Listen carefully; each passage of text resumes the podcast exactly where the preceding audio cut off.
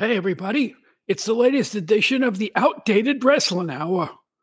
Everybody always asks me, How'd you get that job on the wrestling podcastages? Well, people don't know this, but when I was a youth, a strapping young buck, I was a member of the ring crew locally here in Jersey. I used to help set up the rings, and my job was set up the ring post. It's really easy. I happen to have a ring post right here, as you can plainly see, and I'm going to show you the proper way to set it up. Now, all you got to do is take the bottom of the thing. My shin! It's the outdated wrestling hour!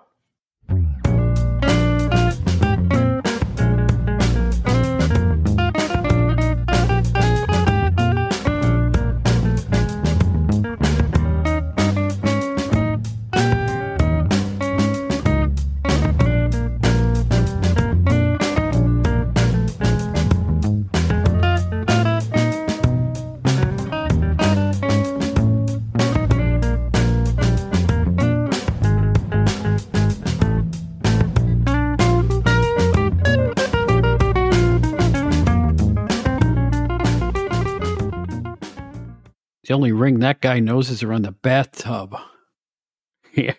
Hey, everybody. It's Bob Smith, the former Pro Wrestling Illustrated managing editor who used to be managed by Craig Peters, the editor in chief at that very same magazine and family of magazines. And on this special edition of our Outdated Wrestling Hour, we're going to take a look back and let you sit along with us as we show you how we put every issue of every magazine together from the start to the finish the problems we encountered, the fun we had, the troubles we had, all of it in one big stew. And we think you'll find it interesting. We think you'll find it funny. And we hope you'll stick around for the length of this longer than usual show. But enough of my yakking. Let's get along and listen to the sounds of the great Craig Peters. We're already laughing our asses off, folks. Hi. This is Bob Smith, your outdated host on the Outdated Wrestling Hour.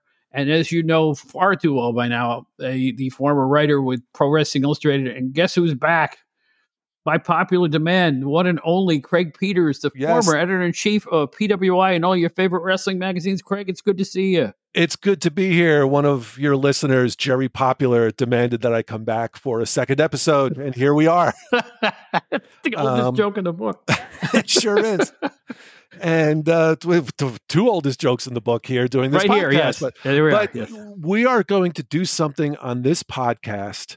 So this is one of many wrestling podcasts out there, and I have been on a few other wrestling podcasts over the last couple of years.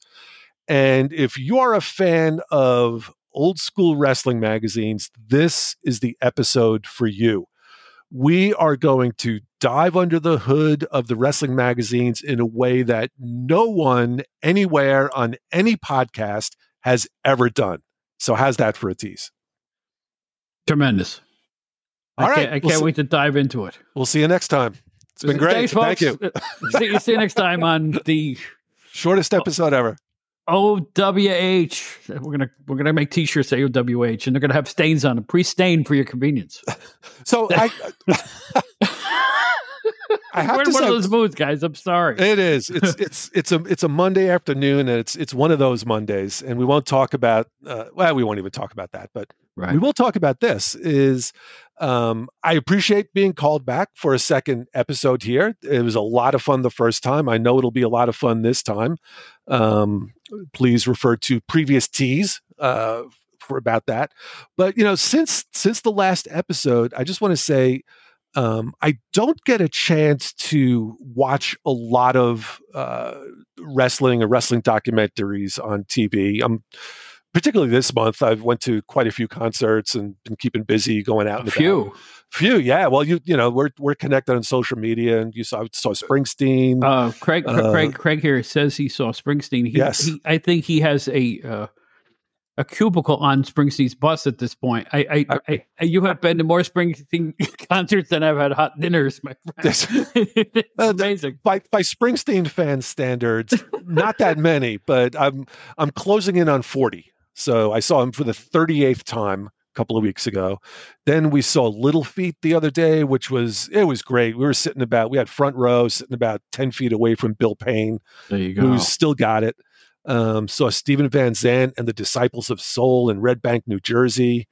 Um, so yeah, so it's it's been uh, it's been a busy month, but I did get a chance because I saw a lot of talk on social media about the A and E uh, episode about Dusty Rhodes, and you know, it really was. It was a terrific, terrific episode of A and bi- A&E biography, um, and it just it felt like it dovetailed really well with this podcast. I mean, um, you know, we talked about it before we went on air. You know, watching some of these old clips of Dusty coming up and just the the atmosphere of what those TV shows were like, and even the fact that he won the belt with a small package. When was the last time that happened? Oh my probably, gosh! Probably when Dusty did it. Yeah, or or one of the one of the Rick Steamboat matches, maybe against yeah. Flair. Yeah. And what yeah, is that? So late late eighties, early nineties at, at the newest. Yeah, exactly. Exactly. So what, like 30, 30 years? Uh, does anybody even do a small package anymore? I think I see them try them in some WWE matches, but it's always in minute three. Right. Oh, goes for an early win. You know, one of those. And then they right, try right. it again, you know. So, so, but yeah, it was it was a great episode, and uh, yeah, I mean, I learned a I learned a bunch of stuff that I didn't know before, but that's that's not unusual for me when I watch these shows. But yeah, it was it was very good, so I would recommend it. Okay, I want you folks to know that both Craig and I are armed with bells today, a la Steve Allen. Yes, we are. Yes, we are. Okay, now mine's, mine's a little flat. We're going to be quizzing each other. Here's my first quiz: Would a guy like Dusty Rhodes make it today? Yes or no? That's interesting. Well, you know, that was I think the real interesting part of that show to me was, you know, it was there was Dusty Rhodes and then there was Polka Dot Dusty Rhodes. Right. And would Dusty make it today? Well, yeah, but Polka Dot Dusty might. Polka Dot Dusty was Diet Dusty Rhodes. That wasn't Dusty Rhodes. But yeah. You know what I'm saying? He didn't have any of the flavor of the gritty, soulish, funky Dusty Rhodes of the NWA. He just didn't. Yeah, and and that's what the show really brought out. I mean, you really got an appreciation for um, for him, his skill on the mic, uh, the reason why he resonated with crowds as as much as he did. Um, I don't think he could make it today. All you right. Know, it's. I mean, I don't. We, we, could go down a political rabbit hole, but uh, no, no. Here, here's my answer to that. Kevin Owens. Okay. Not the greatest of shape. But he made it. Now he doesn't have the gift of gab that does but he does in a different kind of a way. So I I liken Kevin Owens to Dusty Rhodes in that regard. Like Interesting. He'll, he'll never be a body beautiful, and he wrestles in a, t- a full length t shirt with okay. arm, an armless t shirt. Uh-huh. Uh, because if he, I think if he showed his entire physique, he would people would go, "Oh, blubber Ben" or something like that. Right. I I think that if you have the strong enough overall charisma, you can make it in wrestling still. I mean, you can look at Mick Foley like that too, in a way. You know, he wasn't a big muscular muscle man. Mm-hmm. He, he he gained fame in the height of the muscle era. So I I say yeah, Dusty would have made it. Okay, I'll buy that. Okay, that's raises, that's my thinking on that. Raises an interesting question though. If like if you look at any any star from the old days, the good old days. Um, could there, it's really two questions: Could they make it today, or is there someone today who's doing in today's context what that star did in yesterday's context? I think you gave a good example of that, but I don't, you know, you could go down the list like Lou Thesz. no, no, you can't. No, you can't. no, I just, I no, there, there is no Lou today. There's Nobody no would accept today. Mat Wrestling today. Nobody, right. nobody, nobody's going to book it. Nobody's going to watch it. So that just wipes out a whole, well, no, whole category of, of. Well, you know who wouldn't probably make it today is Bob Backlund. Would not make it today. You said no. Okay. No, but that's not. He, they would turn him into who? Um, Chad Gable. What Chad Gable is now, a character. Huge. You ever see that guy? I have not. Another Sorry, former, formerly great collegiate wrestler who is mm-hmm. now a character. Now That's a still, good question. So he's still, yeah, he's still, he still wrestles with sort of a you know right. collegiate style. You know, you can tell he knows his mat wrestling, but he, he had to be modified into a comedy character in order to make him palatable for today's audiences, or so they think. Now, are there other collegiate wrestlers that do mat wrestling today? I mean, you. Know, I mean, I don't watch a whole lot, so I apologize for. well, who who knows? They don't they don't bring up anything like that anymore. Right. I mean, maybe I don't know if Bron Breakker, which is Rick Steiner's son, I don't know if he was a collegiate wrestler, and I probably mm-hmm. was. He looks the type. Yeah. But I don't know that for sure. Why? They never bring it up. Right. Well, it doesn't matter if you. That wouldn't be a selling point. Can you imagine that? Uh, being being an Olympic wrestler would not be, or a collegiate champion would not be a selling point today at all. At all. Hmm.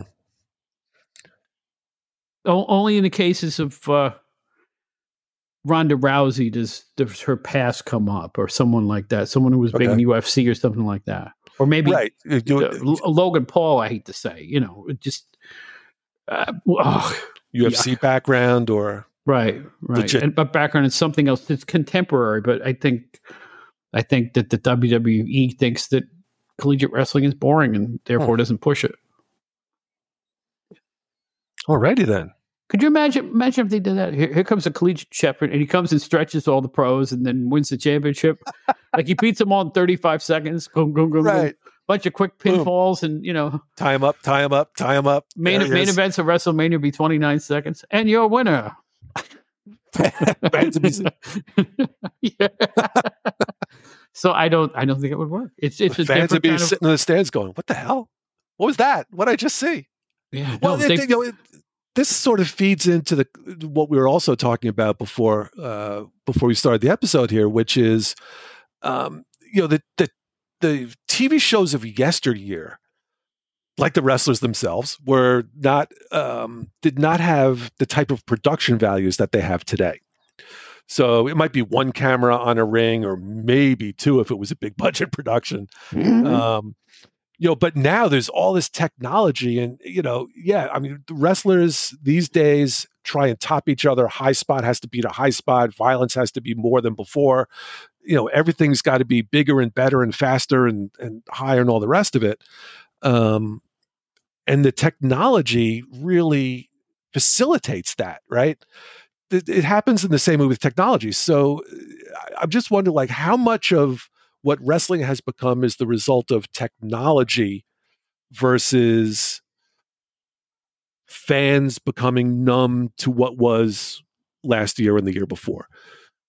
That was a horribly phrased way of putting the question, but not too bad. No, I get it. Um, it's a it's a tough one to answer. Um, I do think that uh, you said it the last time you were on the podcast. Up, up, up, up, up. We have something right. new to play with. Up, up, up. Oh, this guy can leap off the ring and go 20 feet higher in the end than the top of the ring. Up, up, up. You know what I mean? Right. Everything. That's the top bigger. of the cage. Then it's the top, you know, off the ladder right. on top of the cage. Then whatever. It'll be top yeah. of the building next week. Uh, it's, yeah. it's like everything has to advance higher, higher, bigger, stronger. Never saw that before. Um, I think you make a point with that in your comment there because it's like if they have the technology, they're certainly going to exploit it.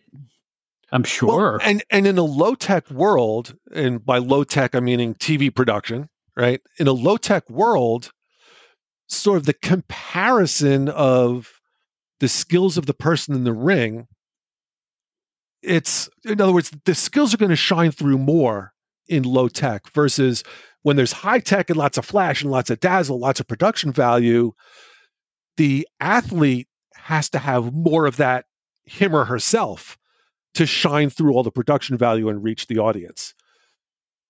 50 years ago, you didn't have to fight through all that production value. The, whoever the wrestler's personality was mm-hmm. could just come through. Right. I mean, right. you know, if you took Bruno's personality and put it in today's production value setting, what would happen? That's a good question. Or would he be swallowed up by it? Right. I mean, remember the one time that Bruno teamed with Hulk Hogan? did that look right to you? It didn't look right to me. It just it, didn't. Yeah, it, it seemed a, unseemly. It didn't. It felt like I know it was an old champ and a new champ in the same tag team match, but just thinking about it, it doesn't sound right. It was one of those things that sounded much better on paper than in reality. Yeah. You know, speaking of things that have advanced and not in a good way, is the forced humor attempts of WWE. Every time they try to be funny, it's just embarrassing. Whereas if you go back to the pre-technology days, I don't know if you're old enough to remember friendly Bob Freed at Madison Square Garden, the original ring announcer there in the early 70s. I do not. He I actually did a parody of him on the beginning of one of my recent shows here. because Bob Freed would mispronounce my name, Bob Smith. he he he mispronounced half of what he talked about, yet he had a job for 15 years. And not only in New York, he went from New York to Washington to Baltimore, wherever they were promoting. Friendly Bob Freed was your ring announcer. When wow. they and he's still you could still see him on some early MSG clips on the WWE. Did he ever do anything alongside Howie Finkel? No, I, Bob just disappeared from the scene. I don't know what happened. Oh. He was friendly, but uh, I went to John on John Rizzi's podcast. I said to John, I said, you know, Bob Freed would mispronounce my name, and John said, yeah, but he was friendly. Right. which is the that's funniest a, thing John's ever said. So it's it's, it's pretty good. A, that's like the Ed Sullivan School of Broadcasting. Yeah. Right? Like you know, people used to talk about Ed Sullivan and say, "Yeah, nice guy, but he could count to three and get two of the numbers wrong." Yeah, but but he, he'd always have a flower in the lapel, ill-fitting sport coat, and he go right here. On our next card, the main event, one fall, we're finished. The Malton Giant Barone, the cock Skip Fluner, you know, it just no matter what he would pronounce, it was dead wrong. Antonio Ponga Glazing, Glazing, he would literally stutter in the ring. How he had kept the job for so long, I've, I don't know. That was I've, funnier than anything they can come up with now.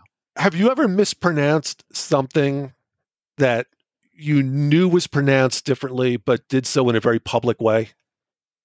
In other words, what? Like just like have you ever completely embarrassed yourself publicly by mispronouncing something every day? Unintentional. Well, I mean, you know, not uh, yeah. I, listen, like a, a listen somebody I, so, someone I know. He drives me crazy. Right, you know, very intimately. Who pronounces it?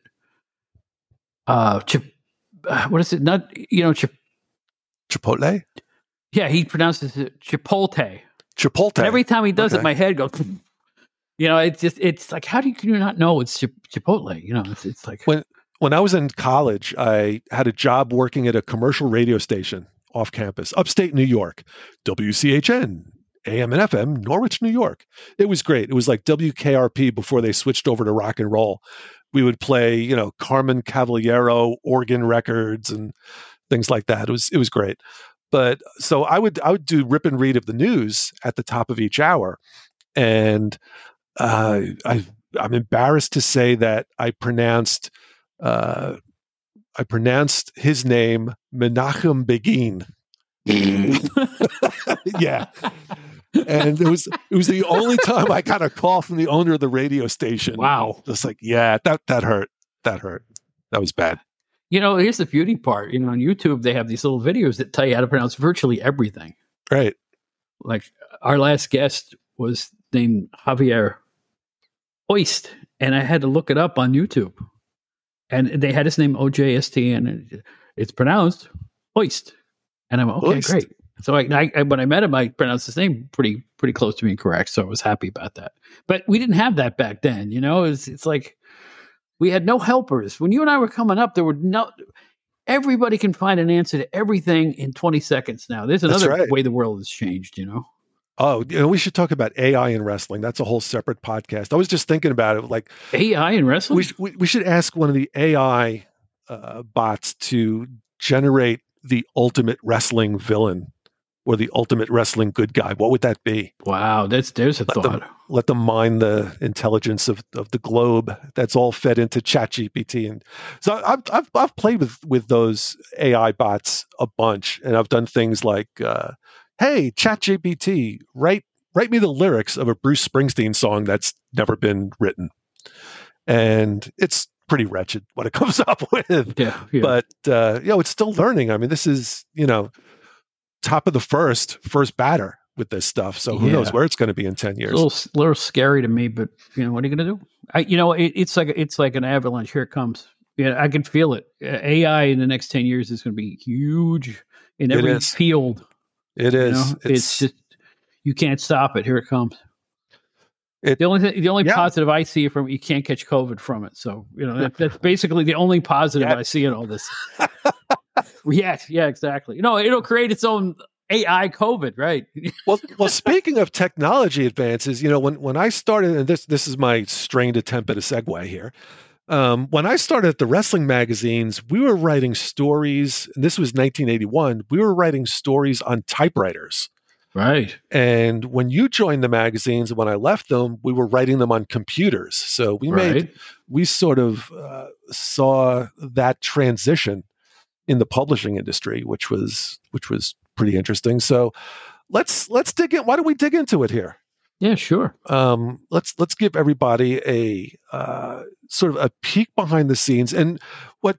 So what Bob and I had, had talked about doing for this episode was making a journey of the average wrestling magazine from uh, from conception to mm-hmm. printed product. Right. And not not a specific magazine and a specific store, but just sort of generally what was the real nuts and bolts process of doing that? And, yeah, I, I get that question all the time. What was it like? Yeah. To work there. And this is what we're going to try to explain now is what it was like to work here, other than the fact everybody was nuts.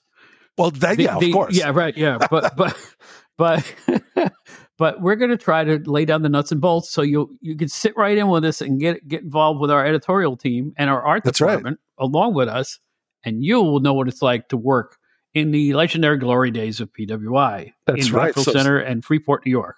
Strap in. Yeah, yeah. So the first, I think, the, the, the place to start, of course, of course, is the magazine schedule. Yes. Um, we had a schedule that probably, I guess it was a, I don't know, six months at a time, something like that. You know, we would know, we would be able to look ahead, you know, to next week, next month, and see what magazines were on the calendar. And, uh, you know, you could look at, you know, the first of the month and say, oh crap, we have six magazines to we yes, have to this week. We yes, have to create. Week, yeah. yeah. Well, yeah. It, yeah, so it was three or four in a week was oh yeah, not unusual at the height. I mean, um, I, am sure that uh, you know the, the, older fans who read the magazines must have realized that because they were all coming out in the newsstand. You'd see four new GC London yeah. products be delivered on the same day. You know, and, and we talk about all the wrestling titles, and I think one of the ones we mentioned last time was Wrestling Bad Guys, which I had forgotten right. about. Right. Did you know about Wrestle America? You were there yes, I worked on Wrestle America, sure. Now, do you know where Wrestle America came from? No idea. I did not realize this until I started flipping through a couple of magazines that I have laying. Wrestle America was the renamed Sports Review Wrestling. We renamed so, it? Sports Review Wrestling went away and became Wrestle America. That yep. I don't. Oh gosh, I don't remember that. I just thought we started. I didn't remember title. that either. Yeah. I guess Were you working WCW at that point? Maybe because it was real late. I think so. Yeah, that was WCW. Well, maybe times. we did that while you were working. You know, you, you know, up to your knees in WCW, but Wrestle Would America, be, yeah, Wrestle America, and it, it and it still says Sports Review Wrestling in the snipe underneath. Yes, it so does under technically Wrestle. with right. the with the codes, it was still Sports Review to the distributors. Exactly. Exactly. Yes. You had to you had to play those games because otherwise you had to play those games because you'd have to start a whole product, and get a whole new set of clearances, and it was harder to get it on the newsstand yep. that way. Yep. So this is the kind of weeds we're going into, folks. Yes, deep in the weeds of, of you must be real excited, y'all. there we go. um, oh my gosh! So step right. one of step one of any magazine was you probably did a bunch of these things too. Was you would take a sheet of paper, we called it a layout sheet, right? And it was roughly the size of a two-page spread of the New York Times. Right. It had squares all over it, numbered pages. And you, you would map out page for page, you know, page three, this is the contents. You know, page four, that's an ad. And where the columns go, where all the stories go. I'm proud to say I used a layout sheet until April of 2021. Really? All that time. All that wow. time. Every job I had since I left there, we still use the broadsheet layout sheets. Yep. You know, it's just easier to do. Eh, eh, pass it around. You know, make yep. changes to it. Write them on there. So, so even even as we went into electronic publishing, that was totally electronic, we still use these faithful draw a line on it, ad for you know blow up dolls. Yeah. Johnson boom, Smith on page five. Johnson Smith, uh, page thirty-two. Right, right. The whole page. Boom, boom. Uh, but right, man. you know, Yeah, no, I, I'm proud to say that I am a layout. that's cheap. cool. Yeah, I've Well, created you know, probably thousands of them all by the myself. visual and yeah, I mean, you know, even it's probably the forerunner of you know wireframes. If if anybody in the audience is a d- digital designer for uh, Mhm. things like mobile apps and So, whatnot, that's basically what we did. you're saying that back in the day, that's the first thing we did was the layout sheet. The first thing was the layout sheet. Now, now when I was managing editor, I used to have to to, to place the ads. Oh, okay, that's right. Okay, Right, the but ads would the be ads placed in the weren't placed. But we would have ad wells. We would leave a spot, like a full page, eighth page, or or, or Right. quarter page, or a half page. Yep. And it was my job to determine what went in those holes. right, Right. But that happened after we determined what the editorial was. right. And you could always, uh, once you had the basic layout sheet done, you could always, you know, erase and oh, this story was five pages long. We're going to make it four pages because we got a full page ad that we're going to throw in. Right. Right. Um, so you'd have those sorts of adjustments you can make. But really, the, the, the first step, I think, in the real production of the magazine was when somebody would scream out, headlines! And that was when all the editors would gather their chairs in a circle, and Bill Apter would join the circle with a fistful of manila folders. And if he was doing Jerry Lewis that day, he'd come walking over like, "Oh, sir, I with the, folders," and he'd drop the folders all over the place, and you know, you'd have 15, 20 minutes of Jerry Lewis shtick that would that would result. and we um, all laughed uproariously. We did. No, we did not. No, because because by by my fourth year uh, of, of weekly Jerry Lewis shtick, it, it got a little rote. We'll put it that way. Well, he didn't yeah. really change up the, change He's up the uh, punchline there a whole lot. You know he's a I'm saying? genius, he's a genius in France. Yes, he is. But well, so the, far more than Jerry Lewis, though, I will say, Bill had a character called Mister London. Do you remember Mister London? Absolutely, I don't. Oh, so you know, we were London Publishing, and you know, Mr. London, he had a bowler hat, and he had the uh, oh, the, the Lord Alfred Hayes monocle. he would Bill would put the monocle in and the bowler hat on. He would walk around, and he, I think he had a uh, a cane also. Um, and he'd go, oh, he'd walk around talking in a British accent. Oh yes, it's Mr. London here, just coming around to uh, see how things are going in my company. And he'd go from desk to desk and just sort of, uh, you know, free associate with what was going on. Oh my god! Bob Smith, let me see, what story are you working on today, Bob? How Let did I take a- miss? How did I miss this? Oh, Mr. London was great. I love. was Mr. he a London. Freeport character that didn't come to Rockville Center or something? Because I don't remember. Rockville saw it. Center also, I missed that. or maybe he started in Rockville Center and came, he was he was pretty. Uh, I think it was in, in Pennsylvania also. Well, let, but yeah, Mr. London was. Well, he did Mr. London. He did Ed Sullivan. Don't forget Ed Sullivan, the Ed List. Well, well, the real thing with Bill that was fun is, and okay, and everyone's listening to this going, "Why the hell don't you talk about the headlines?" Well, no, this is what we would do. That's right. we would It sit took around. us this long to get to him. yeah, That's right. yeah, we would sit around in a circle. It's and just like this. you know, There's nothing yeah, changed, exa- folks. e- Have a Exactly. seat. You, you, you want to pop? Have a pop because we're going to get to him in about ten minutes. So exactly because yeah we would just Yeah. we'd have to you know mess around to get to the actual work um, but this was the creative process. No th- so the other thing with bill is would be okay bill because bill loves doing impressions and we would layer impressions on top of impressions. So bill do bruno sammartino doing an impression of hulk hogan? Or you know bill do um, jerry lewis doing an impression of vince mcmahon? And bill would do it. I'm not even going to try and emulate what what he did but I, I do a fair Oh, Bruno, great. but I can't do Bruno doing anybody else. It's like you know, I, I, I doggone it, I in seventy eight. it In seventy eight, in seventy eight, I lost seventy pounds, and I retained, I retained my strength. Yet it developed speed on top of. That's Do- actually a cross between Bill Apter and do, do you remember bill's bill's famous bruno knock knock joke what was it? knock knock Who's there? vince It's who? Vince, who took the belt from me, Vince, who destroyed my career, Vince, who- and then he would just go on and on. Right, right, right. Uh, I apologize, Bill, if you're listening to this. No, it's, no, we got to get doing gotta, it justice. You know something? We have to get Bill on this. Oh yeah, little podcast. We really do. It, it, yeah, Bill's a busy boy anymore. You know, he he's still, is. He's still at it. He, you can't stop him. Yeah, he's doing the uh, he's doing the conventions and he's traveling around. He's, he's going to England. He's all over the map. He's crazy. But he's, God bless him. I love him. So yeah. headlines, we get around a circle. Bill would come over with a with a fistful of folders and it'd be okay, Bill. What do we have for what do we have for this issue coming up? Well, let's, let's, wait. You know, before you go there, let's backtrack. Yeah. Okay. How did he get the information in those folders? Answer: He was our concierge between the wrestling promotions, the photographers, yes, and us, the editorial yes. team. He would deliver the photos to us as well as have the information on what's going on in each individual territory. Sometimes yep. I came up with it, sometimes you came up with it, but 75% of that stuff was Bill Apter giving us the poop on what's going on. Am I right? Exactly. And even as mm-hmm. we're writing the stories, you you know, you sort of reach a you know, you come up against a, a, a speed bump like, oh, you know, is it okay for this wrestler to say this or that or you know what's the hey hey bill what's the story with so and so would it, is it okay if i have him say this? Or was it okay if I, bill kept abreast of every angle in every promotion um everywhere. It was it was amazing. And it really was. Yeah. Uh, you, you, know we got we never gave him the credit for that. He he deserves a ton of credit. Where would we have been without him? Seriously. Lost. there was nope. nobody like nobody like no. him in the wrestling world. I'm telling you nope. right now you know, Absolutely. every other wrestling magazine had a headline like Hulk Hogan, what a guy.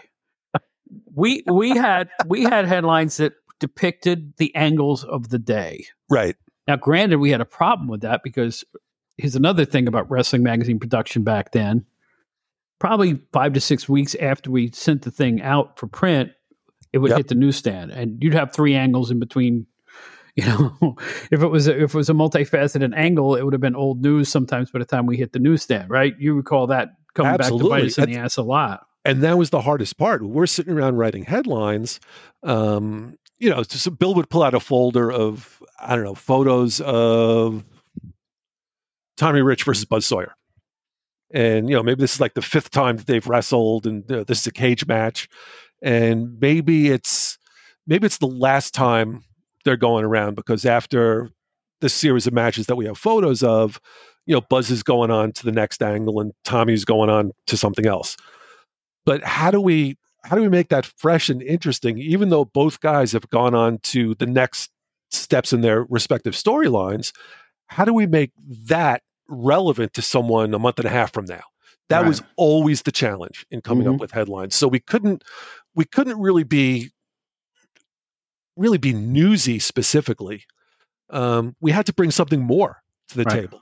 Maybe and maybe point was, out the excessive violence in a match. Maybe something personal between the two that could linger for a while. You know, you had right. to kind of exploit some little facet of it that may have come and gone. But you know, if it's a territory article, we could get away with it because maybe not everybody saw the matches. That was the beauty part. That, that was to our advantage. When we were covering stuff that wasn't WWE, we could present stuff in a more newsworthy way because not everybody could see it. They were learning right. about it through our magazines. Yeah, they didn't know if we were right or wrong. they trusted us. I still am not sure. All right, so we know at, at, this point headlines. We still haven't figured out how we came up with the headlines. How, uh, our headlines were better than other magazines. We had right. the best headline. I I do insist on that. Say what you want about the articles. I thought our headlines were well, the sizzle that sold the steak and one of the things that was great about headline sessions was, and to sort of fast forward a little bit, virtually every story in every magazine we did started with the headline. Right. That was it. it it's it, it's not like you know real journalism where, no, where right, you write, right. Where you write the story and then the headlines comes last. But it's definitely true. The first thing we did was the headlines. We didn't yeah, write the, the story first. first the headline was, the was first. Right. We wrote the story based on the headline. Exactly. Based on the headline, and the headline was based on the photos. And so the great thing about headline writing was we're all sitting, and it wasn't just the writers. I mean, the photographers, Jason Lavin was there as he was a photographer. He wasn't a writer, but he knew wrestling and he contributed. So anybody could contribute no idea was off base. It's just throw it out there because even if you had a really stupid idea that was would never in a million years make it into the magazine, that idea might spark something else that mm-hmm. would make it into the magazine. So yeah. it was it was just from a purely creative perspective, it was just a, a wonderful process for getting to something that you know finally the headline would be blurted out and people oh yeah that's pretty good okay you know yeah we can we can work with that but that whole process of getting there was sometimes it was easy sometimes it right. took a long and, time and sometimes you have great photos of something that wasn't really all that exciting on its face. Like he came right. up with, I remember Bill brought us photos from Texas world class champion at that point was Al Perez. And we're all going, Al Perez, what do we got to say about Al Perez? Yeah. And I'm sitting there going, oh, geez, I, even I don't know what to say about Al Perez. and I'm thinking, I go, wait a minute. On the show, a couple guys are complaining that they're not getting title shots they think they deserve. Hmm. And it just comes to you and you go, right. the champion who isn't Al Perez fiddles while world class burns. It just comes out of you. That was the headline Boom. we used. There I remember this. It's like it, so you fashion an article about how he's not giving anybody title shots or he's just hasn't been available. He's in another territory at the time. Create the angst amongst the other wrestlers and should have a bunch of pictures of him beating up people, and you got a great article with a great hook to go with it. So, Bill, I just remember a, that one just popped into my head. Bill, we don't have a great shot of Al Perez for the lead on this story. Can you call down to Texas and see if we can get a shot of him playing the violin? Yeah, right. shot him fiddling. Um, no, but that would work. And you know, we had a picture of Al Perez with his hands and he was going, "What? Me worry?" Yeah. Remember the picture? His hands were like this. He looked like Alfred Newman with the hand. What? Me worry? so he had this shit eating grin on his face and his hands out extended like, what did I do? Yeah, just like that. Yeah, right. That's Al Perez, ladies and gentlemen. You can't see him, right. but I swear he's here right now. That's my Alfred E. Newman Funko. I'm showing Bob here. That. Uh... All right. So okay. So there's the headline sessions, and we came up with some beauties. I mean, when we oh yeah, and they look good. Uh, they look good on the covers. They were real sell headlines long before SEO, folks. We could write hooky headlines. There's no question about it. we about sure that. could. You have any magazines there? I do have a few. I don't know. Mil Mascaras. This is the first PWI I worked on. December okay. 81. Um, Mil Mascaras sadly reveals I must leave the WWF. Okay, okay why? Oh, see? That's the hook. Here's the Road Warriors on the cover of The Wrestler. Hey, Legion of Doom, go for the title or go away. More of an editorial. Okay. Sting wins the US. Well, we did a lot of stories of actual title changes here wrestling superstars oh boy here was now here here's one wrestling superstars was a magazine that had sort of most magazines i guess had four or five stories in them. Wrestling superstars really basically had two maybe one filler in there but there were two really chunky ones. One was the dream match and then the other was usually some sort of big section. The 10 in this case the issue that i have here is wrestling's 10 most overrated and underrated stars. So we've got, you know, Flair on the cover as being overrated, Ultimate Warrior being underrated, Nikita Koloff being overrated, and uh, um, who is that? I can't even it tell. Said it on the cover. Yeah.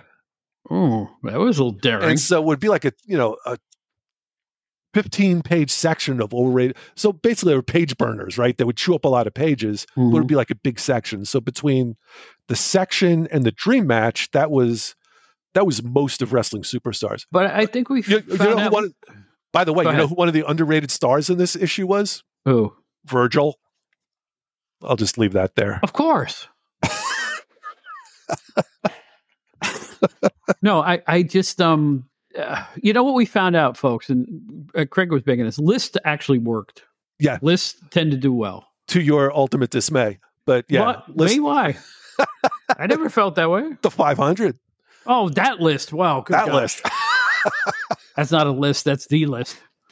But oh, yeah, man. well, well, every magazine did that, right? That's that wasn't we were, we were copping. Us. Oh yeah, oh yeah. Rolling Stones top 100 albums of all time. You know, it's yeah, it's you know, hey, the experts are determining this, and it's a great thing to argue over and discuss. It's a great and thing to argue over. We used the Rolling Stone yeah. list. I'm always complaining they leave people off this list, and people that are on the list Jack White again? Yeah, I'm sorry. That's just my editorial. it's just my editorial point. Sorry. Jack. Yeah, no, I'm not sorry at all. Um, but but it's um, they work. Uh, I think they yeah, it's something do. everybody can join in on and, and have a, an opinion about, and that, yep. that kind of works for everybody. So yeah, so we do the headlines, and the other thing we need to take into account, in addition to what you mentioned earlier, Bob, was you know how's the story going to play a month and a half from now when it hits the newsstands or two and a half months from now when it's still on the newsstands before the next issue hits. Right. Um, is the balance of territories in the magazine. And this mm-hmm. was this back in the uh, early mid 80s, this was more of a concern, right? So you had to have your one or two WWF stories, one or two NWA stories, and let's get an AWA story in there. Let's get a world class story in there. Let's let's make sure things are balanced. Yeah. We don't want it too top heavy to one federation or another. Mm-hmm. And sometimes that was hard to do, but uh, well, you know, it, it was it was tough, uh, especially you know we knew who sold on the cover, and for the longest time it was Hogan. Right. And I mean, I'm sure there were times when you put out three magazines in two weeks and two of them had Hogan on the cover. Absolutely. And you know, you do that for months and months and months. And I got news. if it was if it was PWI and the wrestling, the third one was Sports Review. I hate to say it, the NWA guy was on Sports Review. Yeah. I just that's yep. the way it went. It was like the loss leader of the cover in that mm-hmm. regard. And and not we're not putting anybody down from the NWA. I, I there's one name that I'm thinking of. I'm not going to say. You know who it is, but um, if I say NWA, what who do you think of? Who do I think of? Yeah, you say NWA. NWA. I think of two guys actually, right off the bat. All right, who? Flair and Race. There you go. All right, but Race never sold magazines. No. No, but Ric Flair did. Yeah, absolutely. So if, if, it wasn't Hogan, it was Race, or, or excuse yeah. me, Flair. Sorry, but King. you know, th- uh, but then the other thing too is, you know, like you say, Hogan, Hogan sold. So now, you know, it's 83, 84, 85, 86. Hogan's on top. He's all you know, on top. So now headlines. Okay, here's you know, inside wrestling. Here's the 487th Hulk Hogan story that we have to come up with a headline for. The pictures are, I don't know, Hogan versus Earthquake. Uh, yeah, yeah, what? Yeah. Uh, yeah. Like what the? What are we gonna? What are we gonna say? I was just talking on another podcast about it. I'm sitting down, going to write a Hulk Hogan article. What am I going to say about him now? I, I, it was right. like, it was like, what do you do? What can you do that you haven't done 87 times already before? Yeah, and because you know it, it, his programs were all the same. Somebody yeah. would hurt him somewhere along the line. Right. Somebody would like you know earthquake smashed him on TV ooh, I'm going to get you with the vitamins and whatever. how, how, many times? How many times can you go back to that well and and write about that? It was really hard with Hogan with me. That's why I like. To, that's why I like to cover cover the original Midnight Express. I I knew I could say new fresh things about them. You know, or if I wanted to write about uh, you know, Big Bully Busick or somebody, at least it was somebody different it was it was a creative challenge. It was you know it really was. Okay, what are we going to do? That's and yeah, that that but but 433rd headline had to sound as fresh as the first. But if we can go back to the covers, I, am watching people, all of our friends online. Bless all of you. You you make my day every time you put a GC London magazine uh, as a tweet or a Facebook post. I love it. I know Craig. Oh, me too. Oh, I do. I do. But I I'm that looking, stuff on Twitter. It just makes my day. All right. So today I'm scrolling. Just recently, I go Flair Hogan, Ultimate Warriors on that one. Tito Santana. What? I'm trying to figure out how Santana snuck in there. You know, he right. was always popular. Don't get me wrong, but I, I think he got a title shot against somebody, Iron Sheik or somebody, and he made the cover. Yeah, of of Inside or, or uh, one of those magazines, and I'm like, wow, they put Tito Santana as the main, the main image the main shot, not the one up in the corner. No, the main shot. Yeah. Okay, that's, that's another time. Good. Tony Garea, uh, Tony Garea with Graham had him in an arm bar at a match I was wow. actually at in Albany before I worked for you guys. Tony Garea got his cover. Holy, of course, mackerel. he was screaming in pain, but he was on the cover, main focus. Well, you know, it was a big honking deal when Jerry Lawler got his PWI cover, and I still remember that photo, the orange background. Yeah. Um, that was, I think, the first time that uh, PWI cover featured somebody who uh, and Jerry's Jerry was awesome. But you know, back when he was on the cover, he was still Memphis. Memphis didn't have the national. Right. Uh, and this wasn't AWA champion Jerry. This was long before that, right? right, right. Yeah, So that was taking a chance. It really was taking a chance. And I forget the headline we had on there that you know really helped sell it. But it was, I think, it was the first time we really deviated with PWI and said, "All right, let's let's give something a shot here." You know, I remember when he did win that AWA belt and he combined it with whatever the other belt was. I don't know if it was the CWA, USWA, or World Class, whatever the hell it was. But there was a time when he was going to Continental and he was working in Memphis and he was working hmm other indies here in the East. And I put him in the ratings as number one. And I thought the roof was going to collapse.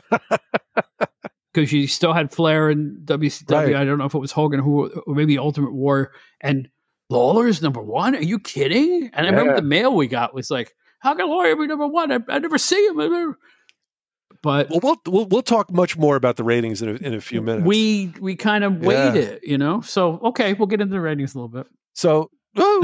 so okay, so we so we've got our plan sheet, we've got our headlines, we've got our photos. Hey, Mhm. Bill, these photos stink. I need a couple more to add to the whatever. Um, Bill would pull some color photos for the cover. Mhm. Well, we'd also decide who's going to be on the cover, right? As a result right, of you right. know, like we just so- talked about. yeah, sometimes it was obvious, but you know, sometimes there was some discussion. Ken Morgan, who you quite appropriately gave uh, credit to last time I was on, um, boy, was he terrific! You know, Yeah, he could, I, I, I can't emphasize enough boy, how he could easy shine a he made- turd. how easy no how easy he he made our jobs yeah, he was so good that you could we didn't even discuss these articles with him and every time the tone was correct the font was correct the style Yep. was correct the placement on the covers were correct we never had to think about it twice he was a magician yeah. he was could the take- unsung star of all those years of the wrestling magazines and I actually have a copy of the Wrestler here, which I think is is pretty awesome. The headline is Roddy Piper's exclusive analysis: Flair versus Hogan, who will win the match of the century. And so you've got a, a photo of Hogan leg dropping Flair, but then in the background, in in just sort of like a red and black background, you have uh, Piper overlooking um, the leg drop. It's just a beautiful cover. I always love these beauty. sort of. I always love Now, he- those. sort here's of the things. And that's question, though. that's pure Ken Morgan right there. but here's the question though. if he's predicting the match of the century was that a composite photo that was a composite photo. That would have been that would Hogan leg dropping who who the hell knows, and then you know Flair on his back. We had a few shots of those we'd never know it in the files, but yeah, it looks like the actual match. Which at that time, that's a hell of a cover, that really was and that's, That's all Ken. Morgan. That's all Ken Morgan. I mean, he should really, well, I'm going to have to start a YouTube version of this because you guys are missing a beautiful cover there. You really are. yeah, it's. Eh, Dig it out of your files. Somebody's got it out there. December 1991, The Wrestler. I was there. It's a it's a good one. You know, I'll- I'll, scan that in and we can uh, pop that one on social media for yes, that's the one we should promoting this. Yeah, Yeah, yeah, promoting the podcast. So Mhm. yeah, so we'd come up with the cover. Um, Ken Morgan was hugely instrumental in that. He could take, like in that example, you know, three photos unrelated and make a terrific cover out of it. Um, He, he was, I, I, again, I, I can't overemphasize. The more I think about it, I've never had an art director like that. You could just hand him a pile of stuff, not Yeah. even explain what the stuff was about. He would look it over, figure it out, and bang. And he was quick too. You know, it's he not was, like we had to wait for super this stuff. quick. And- Never missed a deadline, ever, ever, ever. ever ever. Which And- yeah, uh, uh, and- I've, I've said that what? many times over the years. That's Let's the give a proudest shout thing. out to the other guys by name. Um, Yes, can you name a lot of the art guys that were there in your tenure or Charlie Foster. Charlie Foster? Charlie right. Foster. Oh, he he looked like a cross between uh um oh who's oh god who's who's the guy that at the at the Oscars that did the one arm push ups? He was in the Jack he was- Palance? He was yeah, he looked like a young Jack Palance. Um Yeah, kind of. he was funny as hell. He was He had a dry sense of humor. Right. Boy, he was great. Um yeah, he worked for Stanley. He worked for a bunch of men's magazines. mm-hmm. um, what they call uh, famously call the men's sweat magazines. Yes, Men, men's adventure and gritty, you know, those, gritty, yeah. pulpy magazines. Yeah, yeah, the real pulpy stuff. So he, mm-hmm. in fact, well, I, he was there. He was there back when Stanley was doing Western magazines. yes, too, right? Western and Detective. Yep. Right. Yeah. And I, I once remember uh, early game console system in television. Sure, I had one. I had one too, but then I traded it to Charlie, and he gave me a couple of paintings that were used on the covers of the men's sweat magazines. So wow. I still have one, which is uh, you got the better of that deal, boy. That was great. So was Charlie Foss. Then you had Stu's uh, Stu's wife, Darlene. I was in the art department. I never knew that. Yes, I never Stu, knew that. You never knew that uh, they were a thing. Swear to God, never heard of that before. Yeah. So Darlene Saks, she worked with uh, right her her uh, station was right next to Ken. Then you had Joe Kalman. Joe Kalman, that's right. Yep. Um, who did layouts? He made the move to Pennsylvania. he made us. the move. I was, yes. going to say that. Yeah. Um, uh, Frank. Frank Morano, or as we used to call him, Yunky Man. Yunky Man. Well, we called him Yunky Man because for some reason he would bring a sandwich in every day and it was wrapped in aluminum foil and it would get bigger and bigger until it was like a softball on his desk. And one day the cleaning lady comes in and goes, Ooh, you yunky man. and it stuck. He used to so somebody okay. somebody somebody gave one of those business placards, you know, that you'd see the boss have right. in front of his desk with the name, and just, it said, just said "Yunky Man." With the- That's great. Frank, Frank was really funny. Frank was had the unbelievable dry. He was the boxing. He was the uh, art department Steve Farhood. He had a dry sense of humor and could just fracture you at a moment's notice. And, Very funny man, and a good, good, good layout guy too. Um, we had a guy who was he didn't lay, he wasn't there long, and he didn't make the move to Pennsylvania. Don Rodriguez. Oh, Don, yeah. Remember Don? Yeah. Um, and then of course we had our uh, production production manager. What was it? Carl Lavick?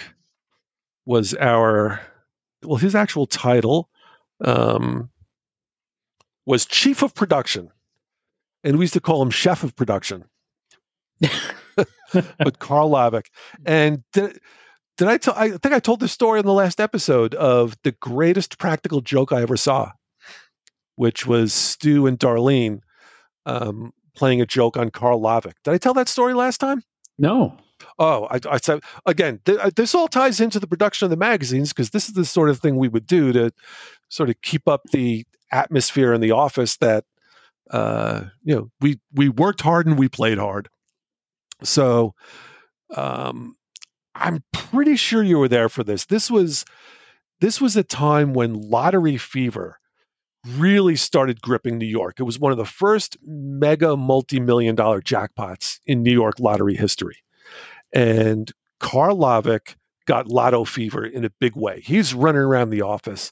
Oh, I'm going to be a multimillionaire. He's like trying to get people. You know, you want to buy tickets with me? You want to buy? T- let, us let's, let's pool our money. Let's buy oh, a bunch yeah, office pool he was, time, right? Uh, office. Right. He was he he was all in on the whole lottery thing. So imagine that the lottery drawing. I don't remember which day it was, but let's say for the sake of the story, it was the drawing was done on a Wednesday.